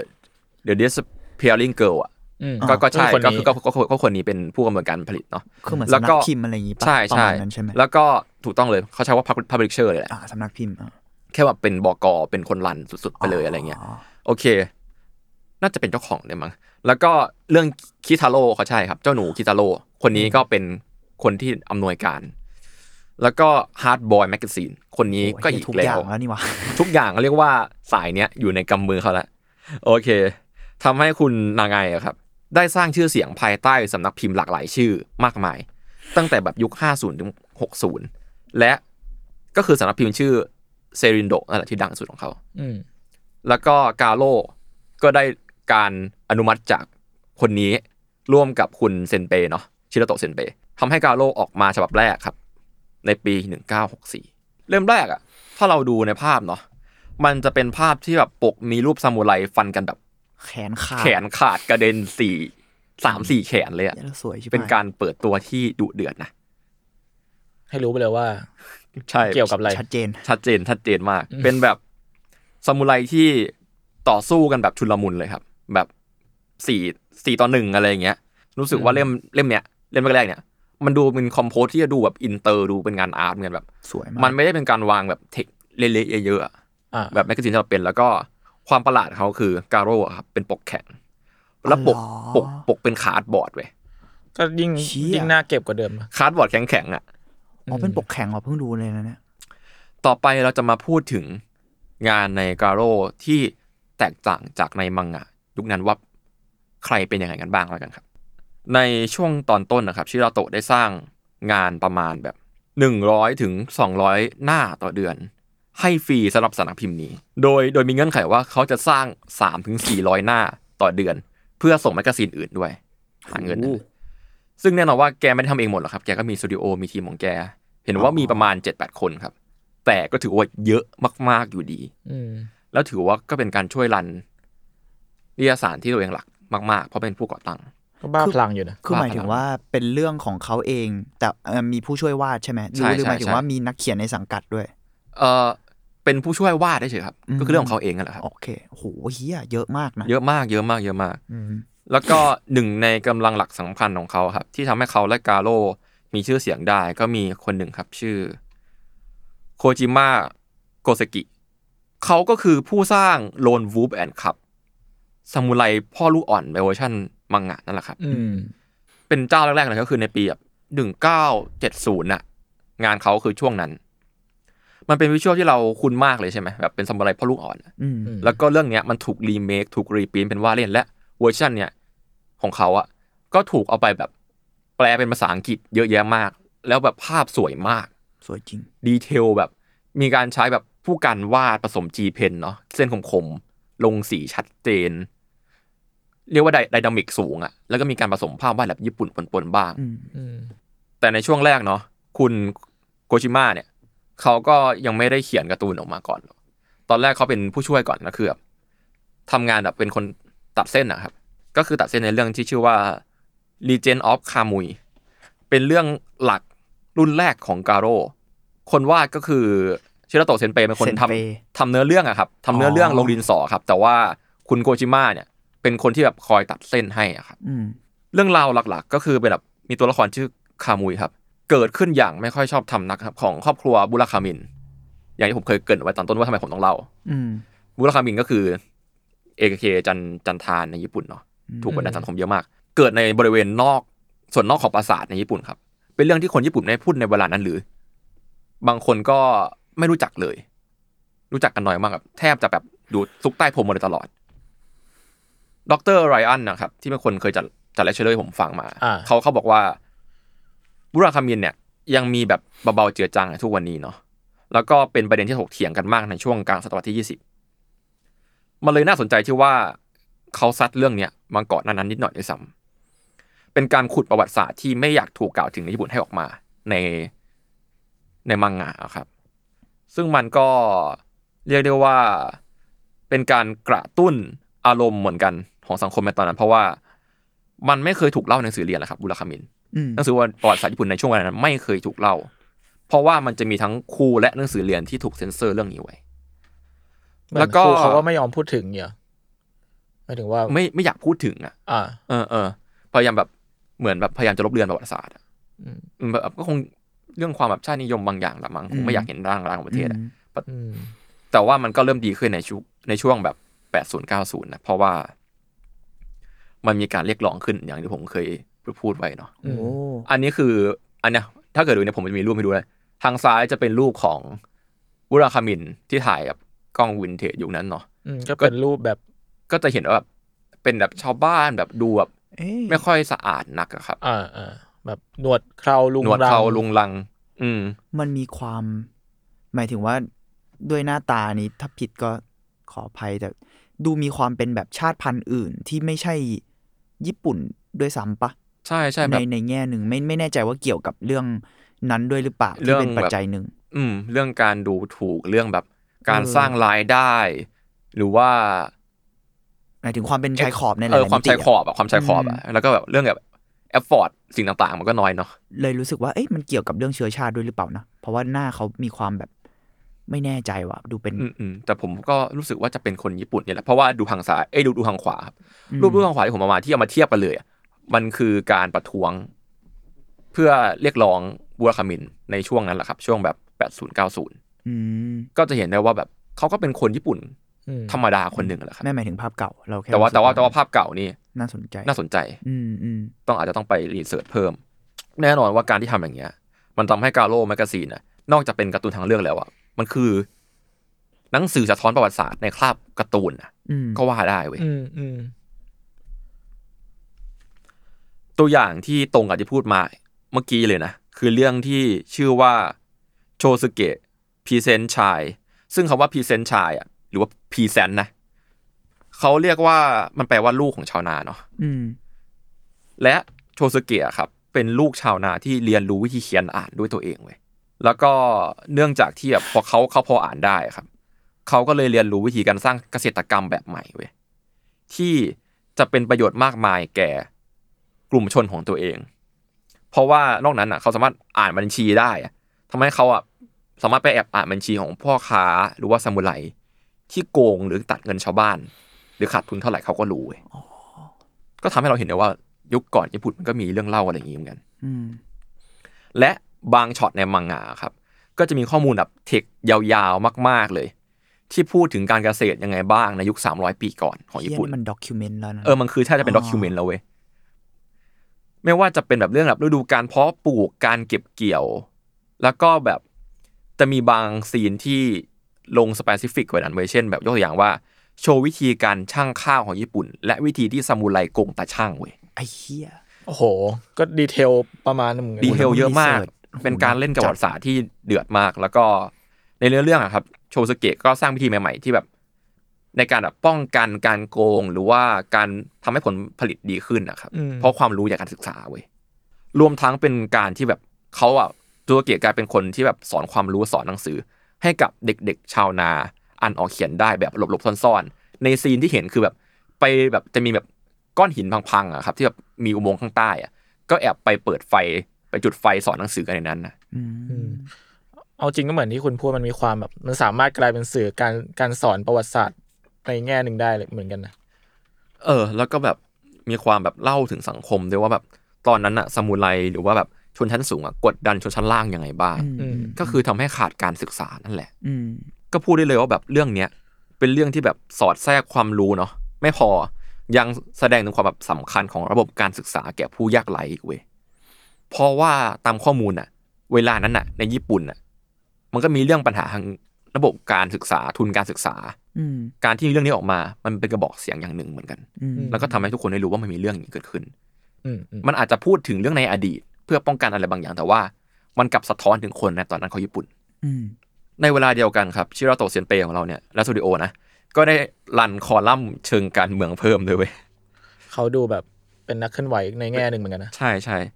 โดยตั้งเป้าไว้ที่จำนวนผู้อ่านที่เป็นเยาวชนมากขึ้นกว่าเดิม แล้วก็เอาเรื่องเกี่ยวกับว่าการที่รัฐบาลญี่ปุ่นนะครับ ที่แบบมีการแบบผลักดันบางอย่างเพื่อแบบด้อยค่าการศึกษาบางอย่าง แล้วก็พยายามควบคุมการศึกษา เพื่อให้ควบคุมเยาวชนได้ง่ายเว้ยเป็นการแบบพูดถึงประเด็นสงครามเพื่อแบบอยากผลักดันคนเข้าสู่สงคราม นอกจากว่าที่เราคุ้นเคยกันอะฮีโร่ในมังงะหรือฮีโร่ในต่างๆนานามันจะเป็นแนวต่อสู้แอคชั่นเนาะแต่ว่า ฮิราโตะเล่าฮีโร่ของเขาในในความเป็นแบบฮีโร่ในชีวิตจริงอะที่คอยพูดกับเยาวชนในเวลานั้น เป็นฮีโร่ที่ไม่ได้มาจากการต่อสู้แต่มาจากคำพูดและการกระทำเว้ยทำให้ผู้อื่นอะได้ความยุติธรรมแล้วก็ชีวิตที่ดีขึ้นอะฮีโร่ในสายตาเขาคืออย่างนี้ แล้วก็เขาก็ได้ใส่คำพูดการสื่อสารลงไปการ์ตูนเขาเยอะมาก หากเทียบกับมังงะในหลายๆเรื่องในช่วงเวลานั้นเนาะแต่ด้วยความที่มันเป็นมังงะทางเลือกแล้วก็ตีแผ่สังคมอะเรื่องเมื่อกี้อะครับ เรื่องโชซุเกะเนี่ย ตอนจบอะเทโซเกะ อ๋อนี่คือตอนโอ้เชี่ยเอ้ย อ่าผมต้องติ๊กเกอร์วอร์นิ่งไว้นะ ลืมเลอยอไว้ไว้ตอนซีซั่นเอ้ยไว้ไว้ตอนตอนแรกนะ โอเค เย็ด โอเค เค ก็นั่นแหละ คือตอนจบของโซโซเกะอะถูกดึงลิ้นเว้ย อืม เพื่อไม่ให้ไม่ให้สามารถพูดได้อีกอะ อืม มันคือการแบบเล่าตอนจบที่เดือดมาก แล้วก็สะท้อนสังคม ให้คนจำได้จ ไอ้ ริ เฮี ง ยซึ่งแม่งเป็นไปได้เหอะใน ๆเพราะ ยุค ว่า สมัยนั้นน่ะ ใช่ถ้าเกิดจบดีเกินไปอ่ะผมว่ามันก็จำไม่ได้หรอก มันอาจจะดูโรแมนติไซด์แต่คือเนี่ยมันคือความจริงเว้ย อืม ในแง่หนึ่งอืม สิ่งที่เกิดในความเป็นจริงของญี่ปุ่นในเวลานั้นนะฮะ ในช่วงที่มังงะเหล่าเนี้ยได้ตีพิมพ์อะตอนนั้นก็เกิดปัญหาเกี่ยวกับการเมืองกับปกครองบ่อยๆเช่นกันเว้ย นักศึกษาญี่ปุ่นในช่วงเวลานั้นนะครับ มีการจลาจลแล้วก็ต่อต้านหลายๆอย่างเกิดขึ้น เช่นแบบ การคอร์รัปชันค่าเทอมในค่าเรียนในมหาลัยอะครับ การต่อต้านการสมรู้ร่วมคิดกันในระหว่างมหาลัยหรือแม้แต่กระทั่งรัฐบาลในสงครามเวียดนามเป็นต้น อืม ช่วงนั้นนะครับ ในปีประมาณ 1960 เนี่ย ถึงขั้นตอนปลายๆเลยด้วยซ้ำอะนักศึกษาญี่ปุ่นก็ออกมาตั้งม็อบหรือว่าแบบต่อต้านจราจรอะไรเพื่อแบบเรียกร้องสิ่งเหล่านี้กับรัฐบาลด้วยเพื่อคือตอนนั้นอะมังงะก็เดือดแล้วมังงะเนี่ยก็เป็นที่ชอบในนักศึกษาอยู่แล้ว ทุกอย่างมันเกิดพาราเลลกันเลยอะ ขับเคลื่อนด้วยซ้ำไปในแง่หนึ่งเนอะ ใช่ใช่ผมว่ามันก็ขับเคลื่อนในซ้ำไป อืม โอเค เราพูดถึงงานการเมืองมาเยอะแล้ว ต่อไปจะพูดถึงคนอื่นไหม นี่ครับ คุณคุณไหมนี่คือคิทาโร่ อืมอืม ก็คือคิทาโร่ถูกสร้างโดยคุณมุสกิชิเรกุเนาะซึ่งอสูรน้อยคิทาโร่เนี่ยมันมาจากนิยสารฮาร์ดบอยที่ผมพูดพูดไว้เนาะ อืม แต่ว่าพอการโร่เกิดอะเขาย้ายมาเขียนในการโร่โดยที่เขาอะได้เขียนคิทาโร่ขึ้นใหม่เว้ยในช่วงปลายยุค 1960 ซึ่งผมไม่แน่ใจว่าเขาอะเขียนใหม่หมด หรือว่าเฉพาะบางตอนนะแล้วก็ในเวลาเดียวกันนะครับเขาก็ได้เขียนเรื่องสั้นจำนวนมากที่พิพากษ์วิจารณ์สังคมเมืองนิยม หรือว่ากระแส นิยมโมเดิร์นขึ้นอ่ะ เพราะตอนนั้นญี่ปุ่นมันอยู่ในช่วงเปลี่ยนผ่านยุคยุคเปลี่ยนผ่านนะครับ ตัวอย่างเรื่องสั้นนะ เอาเรื่องหนึ่งแล้วกัน เด็กชนบทครับเข้ามาศึกษาเรียนในโตเกียว เพื่อหลีกหนีจากบ้านเกิด ตอนนั้นนักศึกษาคนนั้นนะครับ เริ่มมีความเออร์เบิร์นขึ้นอ่ะ เริ่มแบบเชื่อในวิทยาศาสตร์ แล้วก็เขาก็กลับมาบ้านครับ เจอหน้ากากหน้ากากหนึ่ง แล้วแม่บอกว่านั่นมันหน้ากากนามาฮาเกะนี่ ซึ่งเป็นหน้ากากปีศาจญี่ปุ่นจากทางเหนือครับ อืม เอ้ยแล้วแล้วบอกแล้วยังบอกลูกว่า อย่าหานกล้าใส่หน้ากากนั้นเด็ดขาดนะมันต้องสาบแต่ว่าลูกก็เถียงเรื่องความงมงายของพ่อแม่ในความเชื่อประเพณี ก็เลยเอามาใส่ แล้วก็พอถอดออกมา หน้าเขาก็กลายเป็นเหมือนปีศาจในหน้ากากนั้น อืม อืม ก็คือมุสกิอะครับ ได้สร้างเรื่องสั้นอีกมากมายเลย ที่เน้นหลักเนี่ยแบบกฎเกณฑ์และความเชื่อเก่าๆมาชนกับสังคมเมืองยุคใหม่ในตอนนั้น ที่คนกำลังคลั่งสังคมเมืองกันอยู่ มันเป็นกระแสแหละกระแสสังคมแหละ ก็คือแบบมีความชอบ Urbanize ในเออเมืองไหน อืม แบบชอบวิทยาศาสตร์มาก ๆ หรือว่าวิพากษ์วิจารณ์เรื่องโมเดิร์นไนที่ว่าโมเดิร์นไนอ่ะมันไม่ใช่ทุกอย่าง มันไม่ใช่สิ่งที่สังคมญี่ปุ่นอ่ะควรจะสวมกอดเพียงอย่างเดียวอะควรจะโอบอุ้มอุมอุมเรื่องอื่นด้วย เช่นวัฒนธรรมเก่าๆ หรือว่าชีวิตความเป็นญี่ปุ่นที่เคยเป็นประมาณนั้น อืมอืม แล้วก็ต่อมาต่อไปเนี่ย คุณจะเริ่มเห็นเส้นที่แตกต่างกันแหละ ผมจะเริ่มเล่าถึงเจนใหม่มากขึ้น ก็คือคนนี้ครับซูเกะโยชิฮารุครับ เป็นพี่ชายของซูเกะทาดาโอะที่ดังมากๆ ตอนแรกที่ผมเคยเล่าไป ก็คือคนคนนี้ก็ดังเหมือนกันนะ คุณโยชิฮารุเนี่ย ไม่ว่าจะเป็นคุณพี่เป็นน้องดังดังทั้งคู่ แต่คุณคนน้องนี่ดังกว่า งานของคุณโยชิฮารุครับ เป็นเรื่องสั้นเชิงวรรณกรรมเว้ยก็คือจะเน้นบรรยายระหว่างการการเดินทางหรือท่องเที่ยวในเนื้อเรื่องอะครับ เพื่อพบเจออะไรบางอย่าง ในอเรื่องมักจะออกไปทางแบบเซอร์เรียลครับ ซึ่งเป็นเรื่องหนึ่งที่ทำให้คนในกาโร่อะได้ชาได้สร้างชื่อเสียงขึ้นมา ถัดจากชิราโตะเลยก็ว่าได้ครับ โดยงานสำคัญของเขาอะครับ ของคุณโยชิฮารุเนี่ยก็คือชื่อเรื่องว่าเนเนจิชิกิ โดยอธิบายง่ายๆเนาะก็คือเรื่องเนี้ยครับ มันเซตฉากอยู่ในช่วง World War II เว้ย อืม ความจริงเรื่องนี้คือใช้ภาพสองสีก็คือ ขาวดำก็จริง แต่มีสีส้มมาแซมในบางครั้ง เพื่อเป็นการสปอตไลท์ไปในตัวละครหรือบางสิ่งบางอย่าง และเพื่อเล่ากิมมิคของเรื่องเนาะถ้าดูในลายเส้นอ่ะพี่เม้งลองมองลายเส้นคิดว่าเป็นไงบ้าง สวย มันก็ดูมีความเรียลลิสติกขึ้นปะแล้วมันดูมีความแบบใกล้ใกล้เคียง ใกล้เคียงกับคนจริง ๆ มากขึ้น อืม ผม กับ ว่ามัน ในสายตาผมมาดูภาพประกอบมากเลยเว้ย อืม ผมว่ามันเซอร์เรียลแล้วก็หมายถึงวิธีการทางภาพมันไม่ใช่ใช้แค่การวาดฉากเพื่อเล่าเรื่องอะเนี่ยมันมีซิลูเอตเงา มีคอมโพสที่แบบ เออเออ ประหลาดอะในตรงนั้นอะ ใช่ แล้วดูคนที่ไปยืนนะมันมัน เอ ใน อ แง่ห จ นึ น ง แบบ มันซีนิมาติกด้วย อี ซ้ำ ซีนมาติกมากอะแบบซีนที่แบบมีคนคนหนึ่ง ยืนอยู่แบบหันหลังให้ทะเล ริมทะเล มีมีแบบ เครื่องบินวิ่งอ่ะ เครื่องบินทิ้งระเบิดด้วย ใช่แล้วเครื่องบิน อัะ คิงระเบิดด้วยใช่นี่คือสิ่งที่เขาซ่อนไว้ อืม ความเจ๋งของเขาอ่ะมันยังมีอีกก็คือเดี๋ยวขอเล่าซีนตัวอย่างแล้วกัน คือมันจะมีซีนหนึ่งครับ ที่ตัวละครพระเอกอ่ะ สวยมากไเหี้ย สวยมากสวยมากเป็นซีนที่เขาอ่ะเดินเดินไปในเรลโรดทางรถไฟเนาะแล้วมีป้ายเยอะมากเว้ยป้ายแบบป้ายบอกทางอะเรียงกันเป็นตับเลยแต่ป้ายน่ะ ไม่มีตัวหนังสือเลย ป้ายเหล่านั้นน่ะ ไม่สามารถช่วยเขาหาทางออกของชีวิตเขาได้อะครับ ปัญหาเหล่านี้อะครับ ก็ได้จบขี้คายลงไปด้วยการที่ว่าเขามาเจอหมอหมอผู้หญิงครับ อืม ในเกาะที่ทำงานคู่กับการเป็นโสเพณี อืม ในเวลาเดียวกัน แล้วเขาก็ล่องเรือยนต์หนีออกจากเกาะไปในตอนจบของเรื่อง อืม คือเรื่องเนี้ย พอดูแล้วแบบมันตีความได้เยอะมากนะมันดูแบบ ไม่เหมือนมังงะที่ผมเคยอ่านมาหลายเรื่องเลยอะแม้แต่ทุกวันนี้นะมันมีทั้งแบบให้ตีความหมายได้มากมายเนาะมีความ coming of age บางอย่าง ที่ให้กับวัยรุ่นญี่ปุ่นในช่วงเวลานั้นช่วงเวลาที่ผ่านพ้นสงครามอะรวมทั้งมีการพูดถึงเซ็กส์ที่ลามไปถึงอุตสาหกรรมเซ็กส์ภาพบางฉากที่ได้ reference มาจากการที่แบบเอามาจากหนังสือเรียนในยุคสงครามโลกอะครับ อืม เดือดมากก็คือแบบเซเรโมนีอ่ะมันคือเซเรโมนีทหารเว้ยแล้วมันมีภาพเนี้ยในสในหนังสือเรียนสงครามโลก เป็นทหารยืนเรียงกันเป่าแต่สี่คนน่ะแล้วแบบคอมโพนค่อนข้างใกล้เคียงกันมากๆแล้วเป็นหนังสือเด็กหนังสือเรียนน่ะ อืม ก็เออเขาก็จงใจอยู่ โอเค มาคนใหม่ละคนนี้ผมว่าลหลายๆคนจะคุ้นกับเส้นเขาพอสมควร ใช่ครับเซอิจิตามที่พี่เมงพูดเลย ก็คือคุณเซอิจิเขาก็ลงในการโร่เหมือนกัน ก็คือคุณฮายาชิเซอิจิ ผู้ให้กำเนิดโคอุเมะจัง รู้จักโคอุเมะจังปะ อุ้ยแต่ผมไม่เคยอ่านเรื่องนี้ครับผมไปอ่านเรื่องแบบอื่นๆ อ่า อูเมะเหรอ คือโคอุเมะจัง น่าจะดั เนี่ย ง เป็นคาแรคเตอร์บนลูกอมบวยของญี่ปุ่นนะครับ ที่เราเห็นเวลาไปเที่ยวญี่ปุ่นเยอะมากเล อ๋ ย อเหรอเหรอ เออเออไอ้อันเนี้ยเห็นเห็นบ่อยมาก มันคือ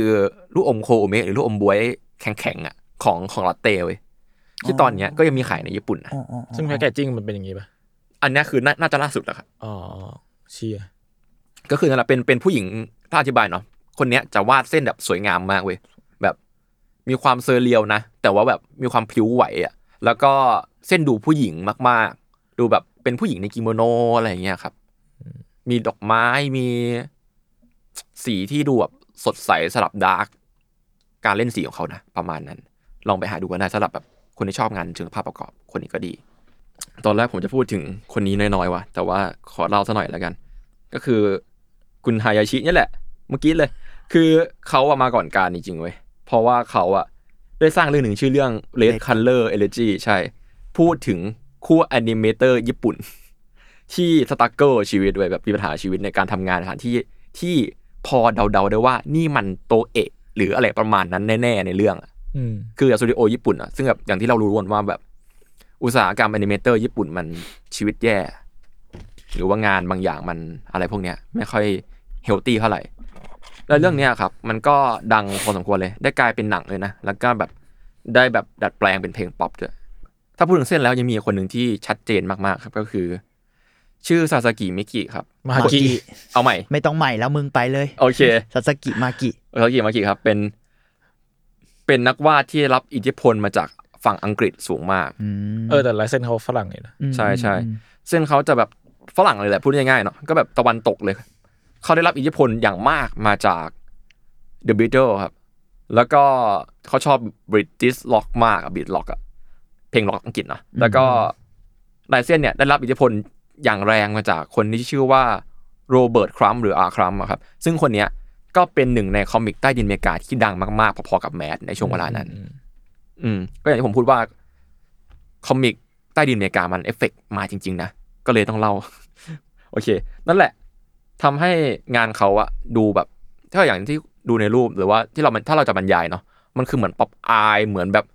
เหมือนการ์ตูนฝรั่งอะอธิบายไม่ถูกนะคือมันเหมือนการ์ตูนฝรั่งเลยเว้ยที่แบบมีความเวียดเวียดๆเข้ามาอีกทีหนึ่งอะ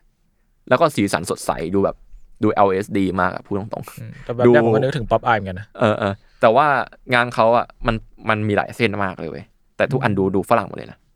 ขวานั่นก็งานเขาเหรอ ใช่ครับ โอ้เหมือนครัมมากเลยอ่ะ ใช่ใช่คืองาน เหมือน งาน มาก ขวาคือเหมือนเหมือนคลัมมาก แต่งานซ้ายแบบมีความผสม อืมอืมอืม อืมซึ่งคลัมก็เป็นหนึ่งในตัวละครดังคนหนึ่งเหมือ เรา นกั ส น ปอยตอนหน้าอีกแล้ว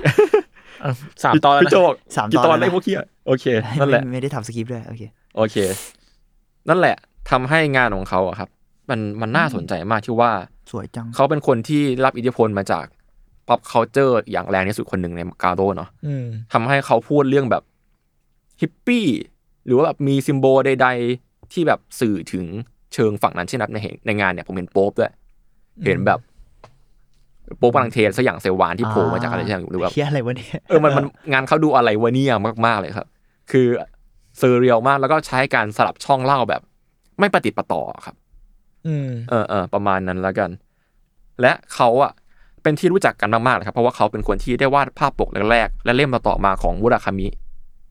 อ๋อ อ๋อ ฮา เหร รุ อ เออมุราคามิฮารุกินั่นแหละนักวาดนิยายเอ้ยนักเขียนนิยายที่เรารู้จักกันนั่นแหละนี่ เฮียริงเดอะวินซิง เชี่ย ตั้งแต่เล่มแรกเลยครับ เล่มแรกหนึ่งสองสามสี่แบบผมจะไม่ได้ว่าจบที่เล่มไหนที่เขาวาดนะเขาวาดหลายเล่มมากแล้วแบบจริง ๆ เส้นแต่ละเล่มก็ไม่ค่อยซ้ำกันแต่ว่าจะมีลักษณะของสีที่เป็นตัวตนของเขาอยู่นะ ประมาณนั้นถือว่าเป็นคนที่มาจากการโร่แล้วก็แมส อืมอืม อืมอืม แต่รู้สึกว่าคนศิลปินที่คุณเล่ามาที่ที่เขียนในกาโลเขามีลายเส้นที่แบบว่าหลากหลายเหมือนกันนะแบบทุกคนเลยอะที่เล่ามา มันเหมือนเป็นช่วงที่ทดลองปะหรือว่าเขาแค่แบบทำตามใจตัวเองอะไรอย่างเงี้ยวะ ผมว่าก็ทดลองด้วยแล้วก็ทำทำใจตัวเองด้วย เพราะว่ามันไม่ถูกควบคุมเหมือนแบบ ตัวมังงะที่เกิดขึ้นในเวลาเดียวกันอ่ะเพราะอันนั้นมันถูกควบคุมเพื่อขายเด็กใช่ไหมเพอแบบพอไม่ต้องขายเด็กแล้วอะเราจะเป็นอะไรก็ได้อะ อืม อืมพอไม่ต้องแคร์ใครแบบจะเล่าแค่ใครที่อยากอยากจะเล่าอ่ะ แล้วก็ต่อไปผมจะพูดถึง อีกคนหนึ่งเนาะที่ดังควบคู่กันเลยก็คืออ อืม คาซูมะตะซูซูมุ ซึ่งคนนี้งานที่เขาดังเขาเลยคือฟุกุชิมะเดวิลฟิช อืม แค่ชื่อก็รู้สึกชัดแล้วเนอะฟุกุชิมะเนี่ย อืมเกี่ยวข้องกันใช่ไหม ใช่ครับ ก็คือเป็นงานเขาอาจจะเขียนคอมิกสะท้อนถึงแอนตี้นิวเคลียร์มูเมนต์นะครับ อืม แล้วก็ผสมเรื่องแบบตำนานเมืองบ้าง เช่นในเรื่องนี้ก็จะมีกับป่าผสม อ๋อ แล้วก็มีเล่าเรื่องกับการทดลอง Devil บางอย่าง Fish อ๋อ ใช่ใช่ภาพสวยมากภาพสวยมาก เส้นมีสไตล์มากครับ ลองไปดูได้ฟุกุชิมะเดวิฟิสคือตอนเนี้ย ผมไปได้เมาส์กับคนหนึ่งครับ คือเขาบอกว่าเพื่อนเขาอ่ะเป็นคนต่างชาติที่อยู่ในญี่ปุ่นเว้ยคนนั้นอ่ะเขาเป็นแฟนคลับการโร่แบบคนสะสมการโร่อ่ะแบบแทบจะครบทุกเล่ม อ่ะ เออ ผมก็เลยฝากถามเขาเว้ยเขาชื่อคุณเฟย์เฟย์เฮดดีเขามีเรื่องอะไรแนะนำผมไหมเขาบอกว่า แมวตัวนี้ ใช่ ก็คือเรื่องแคทซุปครับ หรือว่าเนโกจิรุ จริง ๆ แล้วเนเนโกจิรุเนี่ย เรื่องเนี้ยถือเป็นเรื่องที่ดังที่สุดแล้ว งานเนี้ยเราจะเห็นเราคุ้นเราเราจะเริ่มคุ้นแหละเพราะมันใหม่แหละ มันเป็นช่วงตอนท้ายของการโรแล้วครับ คาแรคเตอร์อะมันก็จะเป็นเป็นแมวเนาะ เป็นแมวหน้าเด็ดๆอะเราอาจจะเคยเห็นผ่านตากันบ้าง อืมมีความหลอนหลอน ร้อนๆหน่อย คือเธอคนเนี้ยครับ ได้เดบิวต์ในการโรในช่วงแบบ1990น่ะ อืมยุคเก้าศูนย์ ก็เริ่มเริ่มใหม่ๆแล้ววะ ใช่ใหม่ละ แล้วก็เรื่องเนโกจิรุเนี่ย เรื่องแรกก็คือชื่อเรื่องว่าเนโกเนโกจิรุอุด้งเธอได้ใช้นามปากกาเนโกจิรุด้วยเพราะว่าแบบเหมือนรีเซนต์ตัวเองเป็นแมวอะอ่าอ่าเป็นคนเหมือนวาดตัวเองขึ้นมา แล้วก็ในเรื่องอ่ะแมวใช้ชีวิตเหมือนมนุษย์เลยนะคาแรคเตอร์แมวก็อย่างที่พูดว่าเดดเดดหน่อย แล้วก็เป็นการ์ตูนเนี่ยเป็นการ์ตูนชุดจบในตอนครับ และทั้งเรื่องทุกเรื่องทั้งหมดอ่ะ จะขึ้นต้นด้วยคำว่าเนโกจิรุหมดเลยเว้ย แล้วต่อท้ายด้วยชื่ออาหาร เนโกจิรุอุด้งเซมเบ้โชกุโดะอะไรอย่างเงี้ยครับ ตัวละครของเธอก็จะมี 2 ตัวที่ดังก็คือเนี่ยมี 2 ตัวคือเนียวโกะและเนียวตะ ก็เป็นการพูดชื่อแมวแบบง่ายๆเลยโกะกะตะเนี่ยผู้หญิงกับผู้ชายกลายแล้วมันกลายเป็นคาแรคเตอร์ที่คนญี่ปุ่นฮอตฮิตมากเลย ในช่วงเวลานั้นเพราะว่ามันเป็นเส้นเหมือนการ์ตูนเด็กอะแล้วก็อย่างที่พูดว่ามันมันดูมีความมาสคอตเหมือนกันเนาะตัวละครเขาอะมันวาดง่ายอะ แต่ว่าสิ่งที่ตัดกันเลยครับ คือเนื้อเรื่องเนี้ยมันเซอร์เรียลมากๆเว้ยเซอร์เรียลและดาร์กด้วย อย่างยกตัวอย่างเลยนะ ในตอนเนโกจิรุอุด้งตอนแรกๆของเขาอะไปเล่าถึงคุณแม่แมวที่พาลูกมาร้านขายอุด้งเพื่อที่จะทำมัน งงไหม งง ทำอุด้งที่ร้านขายอุด้ง ไม่ใช่ คุณแม่แมวพาลูกตัวเองอะมาที่ร้านขายอุด้งเพื่อที่จะทำมัน ทำหมัน ทำมันลูก โอเค สบายใจอ่ะ สบายใจตรงไหน อะไร วะ วะ คือแบบ เราก็นึกว่ามากินอุด้งอ่ะทำหมันโอเคสบาย สบาย ไว้ใจ คือ อะไรวะ ประหลาดมากก็มันเหมือนมันไอ้เชี่ยแบบมันด้านมืดสักอย่างแบบร้านร้านอุด้งทำอะไรเถื่อนๆอย่างเงี้ย อืม อื มันดูแบบทีความได้หลากหลายอะว่าสังคมเขาจะเล่าถึงอะไรวะ อืมอืม คือ แต่ว่านอกนั้นนะฮะในเรื่องเขาอะจะเล่าเรื่องแบบความตรงไปตรงมาความวิพากษ์วิจารณ์และประชดแบบสุดทางมาก ๆของของญี่ปุ่นอะแล้วก็มีแบบเล่ามีเลือดเลือดๆด้วยนะแบบเส้นบูดบูดๆเบี้ยวๆ ซื้อเดียวซื้อเลียวเส้นดูการ์ตูนบ้างในครั้ง มัน คน่ารับก บาง ลัว ครั้ง นะจริงๆเนี่ย เออจริง น่า มัน กลัว หลอน มาก นะ มันดู มั น่าน หลอน กลัว มาก นะ เว้ยมันแบบเรียกว่า experimental อีกแล้วครับผม อย่างที่เราเห็นว่ามันน่ารักแต่มันหลอนถูกต้อง แต่ว่านั่นแหละ เอกลักษณ์เนี้ย มันทำให้เรื่องนี้ดังเว้ย ต่อมาในปี 1999 ในโกจิโร่ก็ได้แบบ ได้กลายเป็นแอนิเมชันความยาวแบบ สั้นๆนะครับ ลงลงในทีวีนั่นแหละ แต่ว่าคัดมาแค่บางตอนนะ อ่า ประมาณนั้นคัดมาแค่บางตอนเพราะนั่นแหละบางตอนมันเถื่อนไงอย่างที่เห็นกันอย่างที่ผมเล่าเมื่อกี้มันเถื่อนมากถ้าเกิดขายถ่ายทีวี แต่ว่าสุดท้ายครับเขามาดังเพราะว่าแอนิเมชันความยาว 30นาทีเว้ยชื่อ Cat Soup เหมือนกันก็คือชื่อเขาแปลเป็นอิงอะ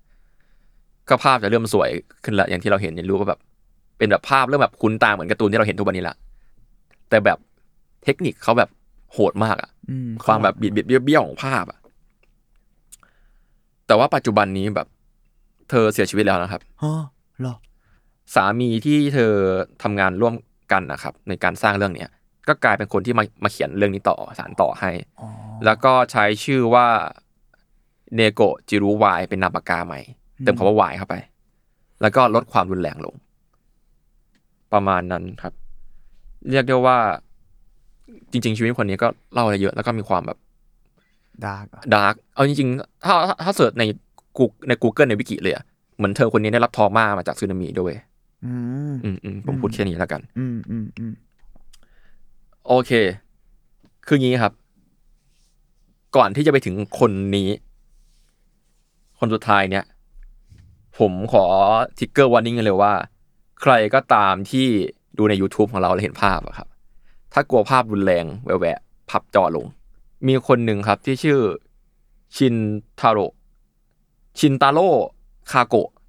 อ๋อ ไอ้บ้าเอ้ย อ่า โอเค คนเนี้ย รู้ละ เขาดังมาจากนิสสานชื่อ AX อ่ะ อืม ซึ่ง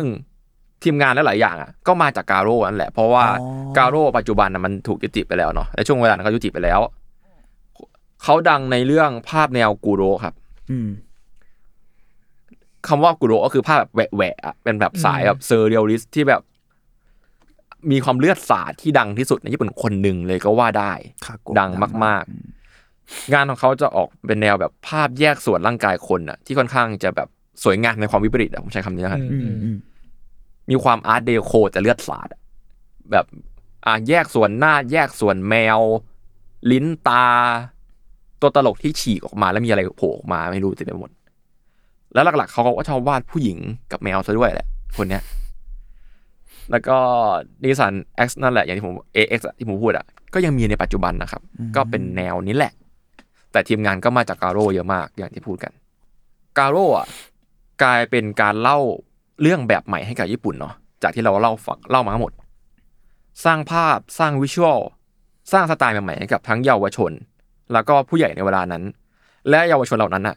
ก็เติบโตมาเป็นผู้ใหญ่ในยุคนี้เนาะ มันทำให้แบบเรารู้สึกว่ามันสะท้อนสังคมทั้งอดีตและปัจจุบันเลยว่าทำไมงานถึงเป็นอย่างนี้ทุกวันเนี่ย มังงะกลายเป็นทุกวันเนี่ย กาโร่มีส่วนเยอะมาก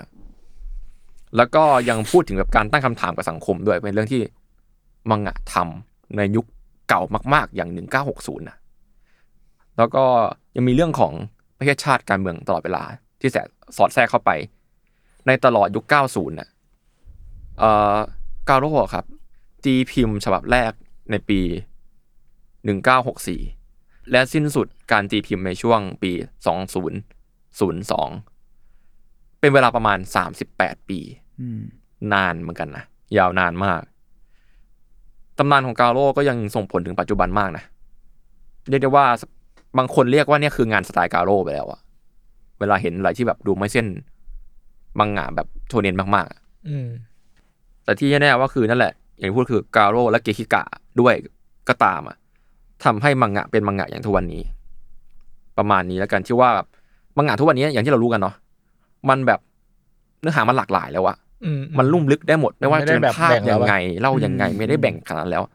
คนที่จะเลือกอ่านคือตัวเด็กหรือว่าคนคนนั้นเองอะแล้วก็มันสื่อสารกับทุกคนจริงๆอะมังงะในทุกวันเนี้ยเรื่องของการโร่ก็ประมาณนี้แหละ ดีครับ ผมอินมากตอนเนี้ย ผมชอบกาโร่มาก เคยตามอยู่ แบบพยายามศึกษาจนถึงตอนเนี้ย อย่างไอคุณโฮมเบิร์กเขาก็เมื่อกี้คุยกับทีเคว่ามันเขามีไอจีด้วยผมตามอยู่ชื่อ ชื่อมังกาเบิร์กมังงะเบิร์ก เร็วมาก เป็นแบบสุดเบียว แต่ว่าเป็นเขาเขียนแบบซีเรียสเลยอะในเชิงประวัติศาสตร์ของการ์ตูนอัลเทอร์เนทีฟใช้คำนี้แล้วกันเนาะการ์ตูนอัลเทอร์เนทีฟกับญี่ปุ่น ซึ่งจริง ๆ แล้วมันคือมังงะ เดี๋ยวนี้มันก็แบ่งยากแล้วแหละว่ามังงะมันคือประเภทไหนอะไรอย่างเงี้ย ใช่ อืม คือคุณไรอันโฮมเบิร์กเนี่ยเขาเป็นเรียกว่าไงวะ เป็นด็อกเตอร์คนหนึ่งที่ ด็อกเตอร์ด้านการ์ตูนอะ ด็อกเตอร์ด้านการ์ตูน พูดแบบเฮี้ยๆเลย ใช่ใช่ใช่ มันคือด็อกเตอร์ด้านมังงะ โดยเฉพาะเลยอ่ะ เป็นคนที่แบบแม้แต่คนญี่ปุ่นยังยอมรับอะ ใช่ เรียกว่าอย่างนี้เลยแล้วกัน เรียกว่าแบบไปสอนประวัติศาสตร์การ์ตูนให้กับคนญี่ปุ่นอะเรียกอย่างนี้เลย เขาก็เป็นเอ็กซ์เพรสด้านนี้ น่าจะเคยออกคอมิคคอนนี่มั้งไม่มั่นใจเหมือนกัน เคยน่าจะเคย อืมอืม ซึ่งผมรู้สึกว่าน่าสนใจที่ว่า ไอ้มูฟเมนต์ต่าง ๆ เหล่าเนี้ยมันเชื่อมโยงกับมิติทางการเมืองเยอะมาก อืม ใช่ มันไม่ใช่แค่การเมืองมันคือมิติทางการเมืองและสังคมทั้งหมด ซึ่งเราเราว่านั่นแหละมันเลยทำให้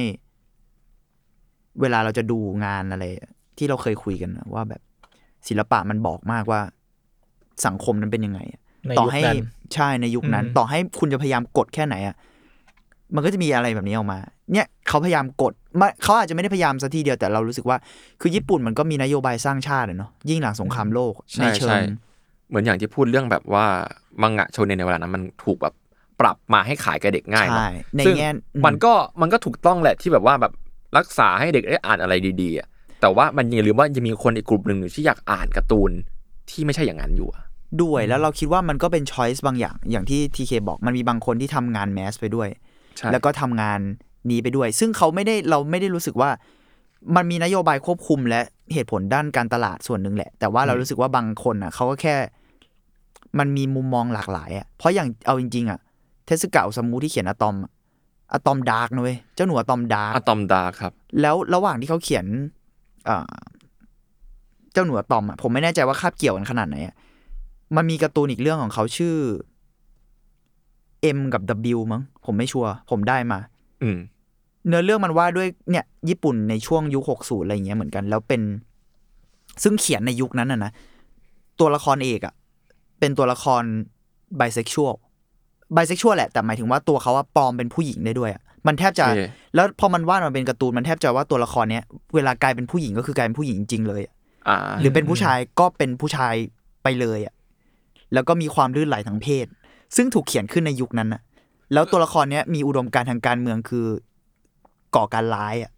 อืม แล้วคนเนี้ยมีสัมพันธ์ทางเพศกับบาทหลวงที่เป็นผู้ชาย มึง เดือด ชอบป่ะ แต่คนเนี้ย เดือดจริง คือคนที่เขียนเจ้าหนูอะตอมอ่ะ อ่า อืม ในเวลาที่แบบแทบจะไล่เรียกกัน ใกล้เคียงกัน ใช่ ใช่ เราเลยรู้สึกว่าไอ้นอกจากเรื่องการสร้างชาติหรือว่าการเอ่อวิพากษ์สังคมของเขาอ่ะมันพอในที่สุดแล้วถ้าคุณมีความหลากหลายอ่ะสิ่งที่คุณพูดหลากหลายอ่ะเอ้ยเอ่อเขาเรียกอะไรสิ่งแวดล้อมเอื้อให้คุณพูดได้หลากหลายอ่ะ ใช่ เราว่างานมันมันจะหลากหลายเองอ่ะด้วยด้วยหลายอย่าง เออด้วยธรรมชาติของมนุษย์ ด้วยธรรมชาติของมนุษย์ชายมันมันเยอะมากคือหรือกระทั่งที่คาโกะจริงๆคาโกะเคยมาไทยด้วยนะ อ๋อเหรอ กูเคยเอาแฟ้มไปให้เขาเซ็นกูจำได้กูซื้อแฟ้ม ซึ่งแบบ กูไม่รู้ว่ากูจะเอาแฟ้มนั้นมาใช้ในสถานการณ์ไหนได้บ้างแต่ ว่า นั่น แต่ แหละ ที่มีงานแบบแหววคาโกะ ใช่แล้วเราเรารู้สึกว่าเขาเป็นญี่ปุ่นก็มีซับช่องนี้ที่อยู่ในมังงะเหมือนกันก็ ใช่ คือ เขาเรียกว่ากูโร่แหละ เออกุโรหรืออีโรกุโร อ่า ถ้าอีโรก็คืออีโรติกด้วย คือ แล้วก็ แม่งเป็นงานที่เกี่ยวกับเซ็กชวล และยัง ใน เชื่ เชิ อง แบบ ด้วย วิปลาสอะ ใช่วิปลาสใช่คำว่าวิปลาสได้ถูก เออ ต้อง วิ มา ป ก ลาสเลยอ่ะที่เราพูดมารูโอะเมื่อกี้ก่อนที่ทีเคบอกให้ลองเดาอ่ะมันคือเขาลายเส้นคล้ายๆ คนที่วาดการ์ตูนอ่าที่เกี่ยวกับเรื่องผีอ่ะลายเส้นจะประมาณนั้นอะ อ่ามี มีความเนี้ยบๆอ่ะแล้วมารูโอะคือสวยมากแต่แบบน่ากลัวไม่ใช่น่ากลัวด้วยมันแหวะ มันแหวะใช่ไหม ซึ่งเหมือนแบบสองคนเรารู้สึกว่าเขามีอิทธิพลกับวงการนั้นของญี่ปุ่นมากแบบอิโรกุโรคาโกะก็น่าจะแบบรู้จักเขาอะไร อ่า ประมาณหนึงอะซึ่งไอ้เหี้ยพอเนี่ยความหลากหลายมันเกิดขึ้นอ่ะ กระทั่งความที่มันเป็นเซ็กเชิงแบบวิปลาส ไม่ว่าเชิงไหนก็ตาม หรือรุนแรงมาก ๆ ด้วยซ้ำไปมันถูก มันก็แค่ถูกพูดอ่ะ เออเออ มันก็คนพูดถึงแล้วตอนผมไปญี่ปุ่นอ่ะมันมีครบรอบงานของมารูโอะอะไรไม่รู้ มันก็ขายเสื้อยืดอะชะขายในแบบโตเกี ยวอ่ะ แล้วเป็น ลาย รู อ ป ย่างนั้นอะ เป็นเป็นเสื้อเขาแล้วกูแบบ เฮ้ยเออมันก็ทำได้นี่หว่าในในแง่หนึ่งหรือกระทั่งแบบ ญี่ปุ่นมันก็จะมีตึกที่ขายหนังโป๊ทั้งตึกอะไร เอ เงี้ อย จริง ๆ ด้วยแบบสังคมประเทศเราที่เราโดนกดมา ยังไม่ระเบิดมากเหมือนญี่ปุ่นนะพอเราเห็นอย่างนั้นเรารู้สึกว่าได้เหรอวะ เรากล้าใช้สิ่งนี้เหรอวะ เหมือนเสื้อยืดเนี่ย ในแง่หนึ่ง ใช่ แต่ว่าพอเราเห็นแบบพอเขาเปิดมากๆเรารู้สึกว่า มันก็ได้นี่หว่าพอเราเห็นกับตา ในที่สุดมันคือความหลากหลายอ่ะแล้วมันมันยอมรับกันอ่ะ คือเรารู้สึกว่า แล้วพอคุณยอมรับแล้วเปิดกว้างความหลากหลายในที่สุด มันเป็นภาพรวมภาพผมเชื่อนะ อันนี้ความเห็นส่วนตัวผมเชื่อว่าภาพรวมจะดีกว่า คุณกดไว้อะยิ่งคุณกดอะก็อย่างที่คุณเห็นผลลัพธ์ในหลาย ๆ สังคม นยิ่ ตอง น ระเบิดอ นี้ อกอะ มันยิ่งระเบิดออกแล้วในที่สุดไอ้สิ่งที่คุณกดไว้อะมันกดไว้ไม่ได้หรอก อืม แล้วมันก็มันบิด มัน เบี้ย จะ วอะ มันจะมาสักช่องทางหนึ่งเนี่ย ใช่แล้วแล้วยิ่งบางครั้งคนมันยิ่งไม่ยอมรับอะไอภาพเหล่านั้นที่ถูกกดไว้อะพอยิ่งไม่ยอมรับมันอะมันยิ่งบิดเบี้ยวจนแบบ จนมันปะทุออกมาผมรู้สึก แล้วเออ แล้วการประทุของมันมันจะไม่ได้เหมือนความหลากหลายที่เปิดไง เออ มันจะแตกต่างกันไว้แบบว่า แล้วมันจะมีผล เราเปิด ร้าย ให้ อะ หลากหลายอ่ะ เออ มันจะได้ภาพหนึ่งนะ แต่เราไม่เปิดให้หลากหลายอ่ะ แล้วมันระเบิดทีอะ เราจะได้เห็นอีกภาพหนึ่งที่แตกต่างอ่ะ อืม อืมมันมีความอินเทนส์ป่ะหมายถึงว่ามัน ใช่ มันจะมีกระแสของความที่ถูกกดแล้วแบบ อยากจะออกออกมาจากการกดขี่กดลงมาอย่างนั้น แล้วมันก็ แล้วผลลัพธ์ กลายเป็นว่า อื อื ม ม มันเลยกลายเป็นว่าแบบมันมีผมไม่รู้ว่ามัน energy มันจะลบกว่าป่ะใน ผ แง่ ม หนึ่ง ผมรู้สึกว่าผลลัพธ์ที่ออกมามันจะไม่ใช่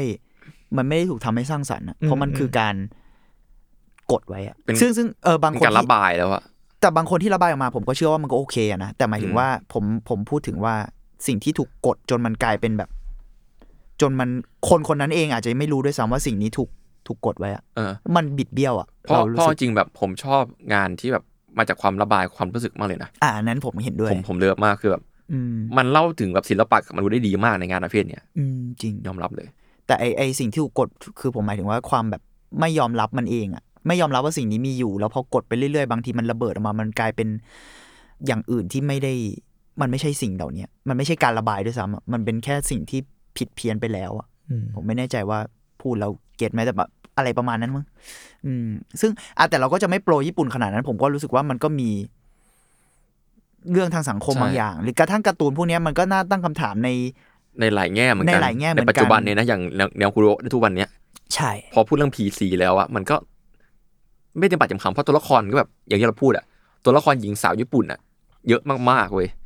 เออแต่เอาจริง ๆอะอย่างอย่างการโร่เนี่ย ก็เป็นตัวแทนที่ดีในแบบในเชิงแบบเรื่องราวของเขานะแบบไม่ได้อวยญี่ปุ่นเลยการโร่อะ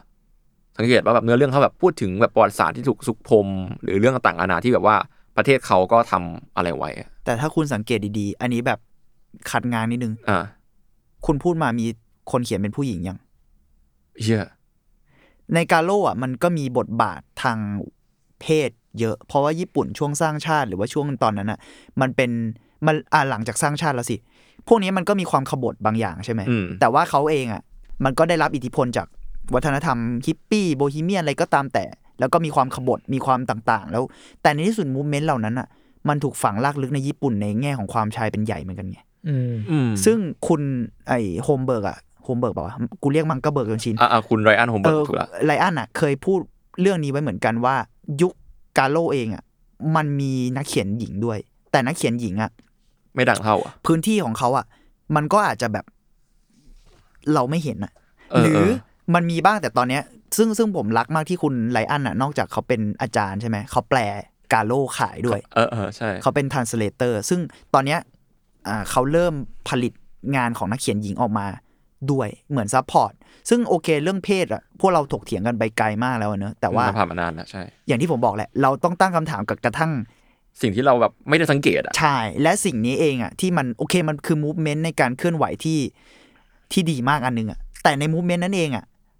เนี่ยผมถามคุณกลับ เออ ไง มันมีแบบ มั สิ่ น ง มี ที่แบ อะ บ ไรหรือเปล่าวะ สะกิดอยู่เหมือนกันนะเนี่ย พอพูดอ่ะ ใช่ แล้วยุคนั้นน่ะ ด้วยด้วยมูเมนต์ของญี่ปุ่นน่ะนอกจากกาโร่มันจะมีแบบเจแปนนิวเวฟในเชิงหนังอะเนาะเป็น อืม กลุ่มพ่วมกับพ่วมกับหญิงก็มีบทบาทน้อยเหมือนกัน หรือพ่วมกับเพศทางเลือกอะเขาก็มีแง่มุมที่ถูก ที่ยังไม่ได้รับการยังไม่ได้รับพื้นที่เยอะเหมือนกัน เออ เพราะว่าเอาพูดตรงๆก็ญี่ปุ่นอ่ะเป็นประเทศหนึ่งที่ ใช่เป็นใหญ่ ใช้เป็นใหญ่ ใช่เป็นใหญ่ใช่เป็นใหญ่ เรียกได้ว่าไม่น้อยหน้าประเทศเราเท่าไหร่หร อก ซึ่งตอนนี้ยังเป็นประเด็นที่ ยังเป็นอยู่ยังเป็นอ ต ยู่ อนนี้เขาก็ยังถกเถียงกันอยู่ เขายังถกเถียงกันอยู่เลย ราา ถึงแม้ว่าแบบคนรุ่นใหม่จะพยายามผลักดันก็ตามนะ ใช่ แต่ในที่สุดนั่นแหละมันมันเป็นสิ่งที่ดีที่มันคุยกันได้ไง แล้วในที่สุดกาโลโอเค ด้วยบทบาทของการรันในยุคนั้นเองด้วยแหละ ผู้ชายอะไรก็ตามแต่แต่ว่า เขาก็มีพื้นที่ให้ หรือเราเชื่อว่าคนแบบเนี้ยที่ทำงานแบบเนี้ยมันพร้อมจะถกเถียงอะ ใช่ใช่ ก็อย่างที่อย่างที่พี่เม้งสุดท้ายก็เฉลยผมว่าในในการโลกก็มีนักวาดผู้หญิงอยู่ มีเราไม่ชัวร์ว่าในลงกาโลหรือเปล่าแต่หมายถึงว่าเป็นเขาเรียกอะไรนะ ไทยเดียวกันอ่ะ movement นั้นอะ อ่าอ่า movement alternative อะ แล้ว อืม movement alternative ส่วนใหญ่แล้วเนื้อหาที่นักเขียนหญิงเขียนนะซึ่งเราไม่อยากแบ่งแยกอะนะแต่ว่า อืม มันชัดเจนประมาณนึงในยุคนั้นอะนะ เออ ยุคนั้นมันคือยุคที่แบบหลายๆคนมันถูกปัญหารุมเร้าเนาะ ใช่ ไม่ว่าจะเป็นสงครามค่านิยมอะไรอย่างเงี้ย เขาเขียนถึงเฟมินิสต์โดยตรงเลยหลายคน หรือเขียนถึงบทบาทของความเป็นผู้หญิงในยุคนั้นโดยตรงเลย ซึ่งโอเคอ่าเราเรามาพูดกันโอเคงานมันก็ควรจะถูกยอมรับ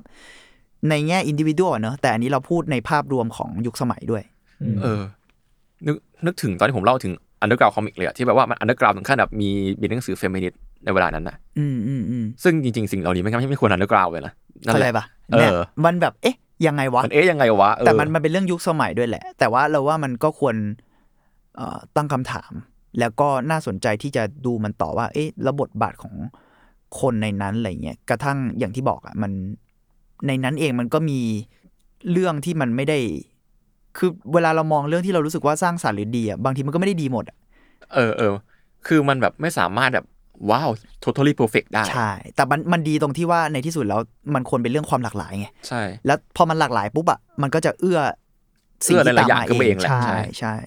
ผมผมว่ามันก็เป็นเรื่องนั้น เพราะจริงๆการโลก็ถือว่าแบบจุดประกายความหลากหลายเหมือนกันแหละ มากๆ จริง มาม าก กๆมาก อืม มันอย่างเนี่ยอย่างหรือโอซามุที่เราบอกว่าใน movement นั้นนอกจากเขาเขียนเรื่องเอ่อ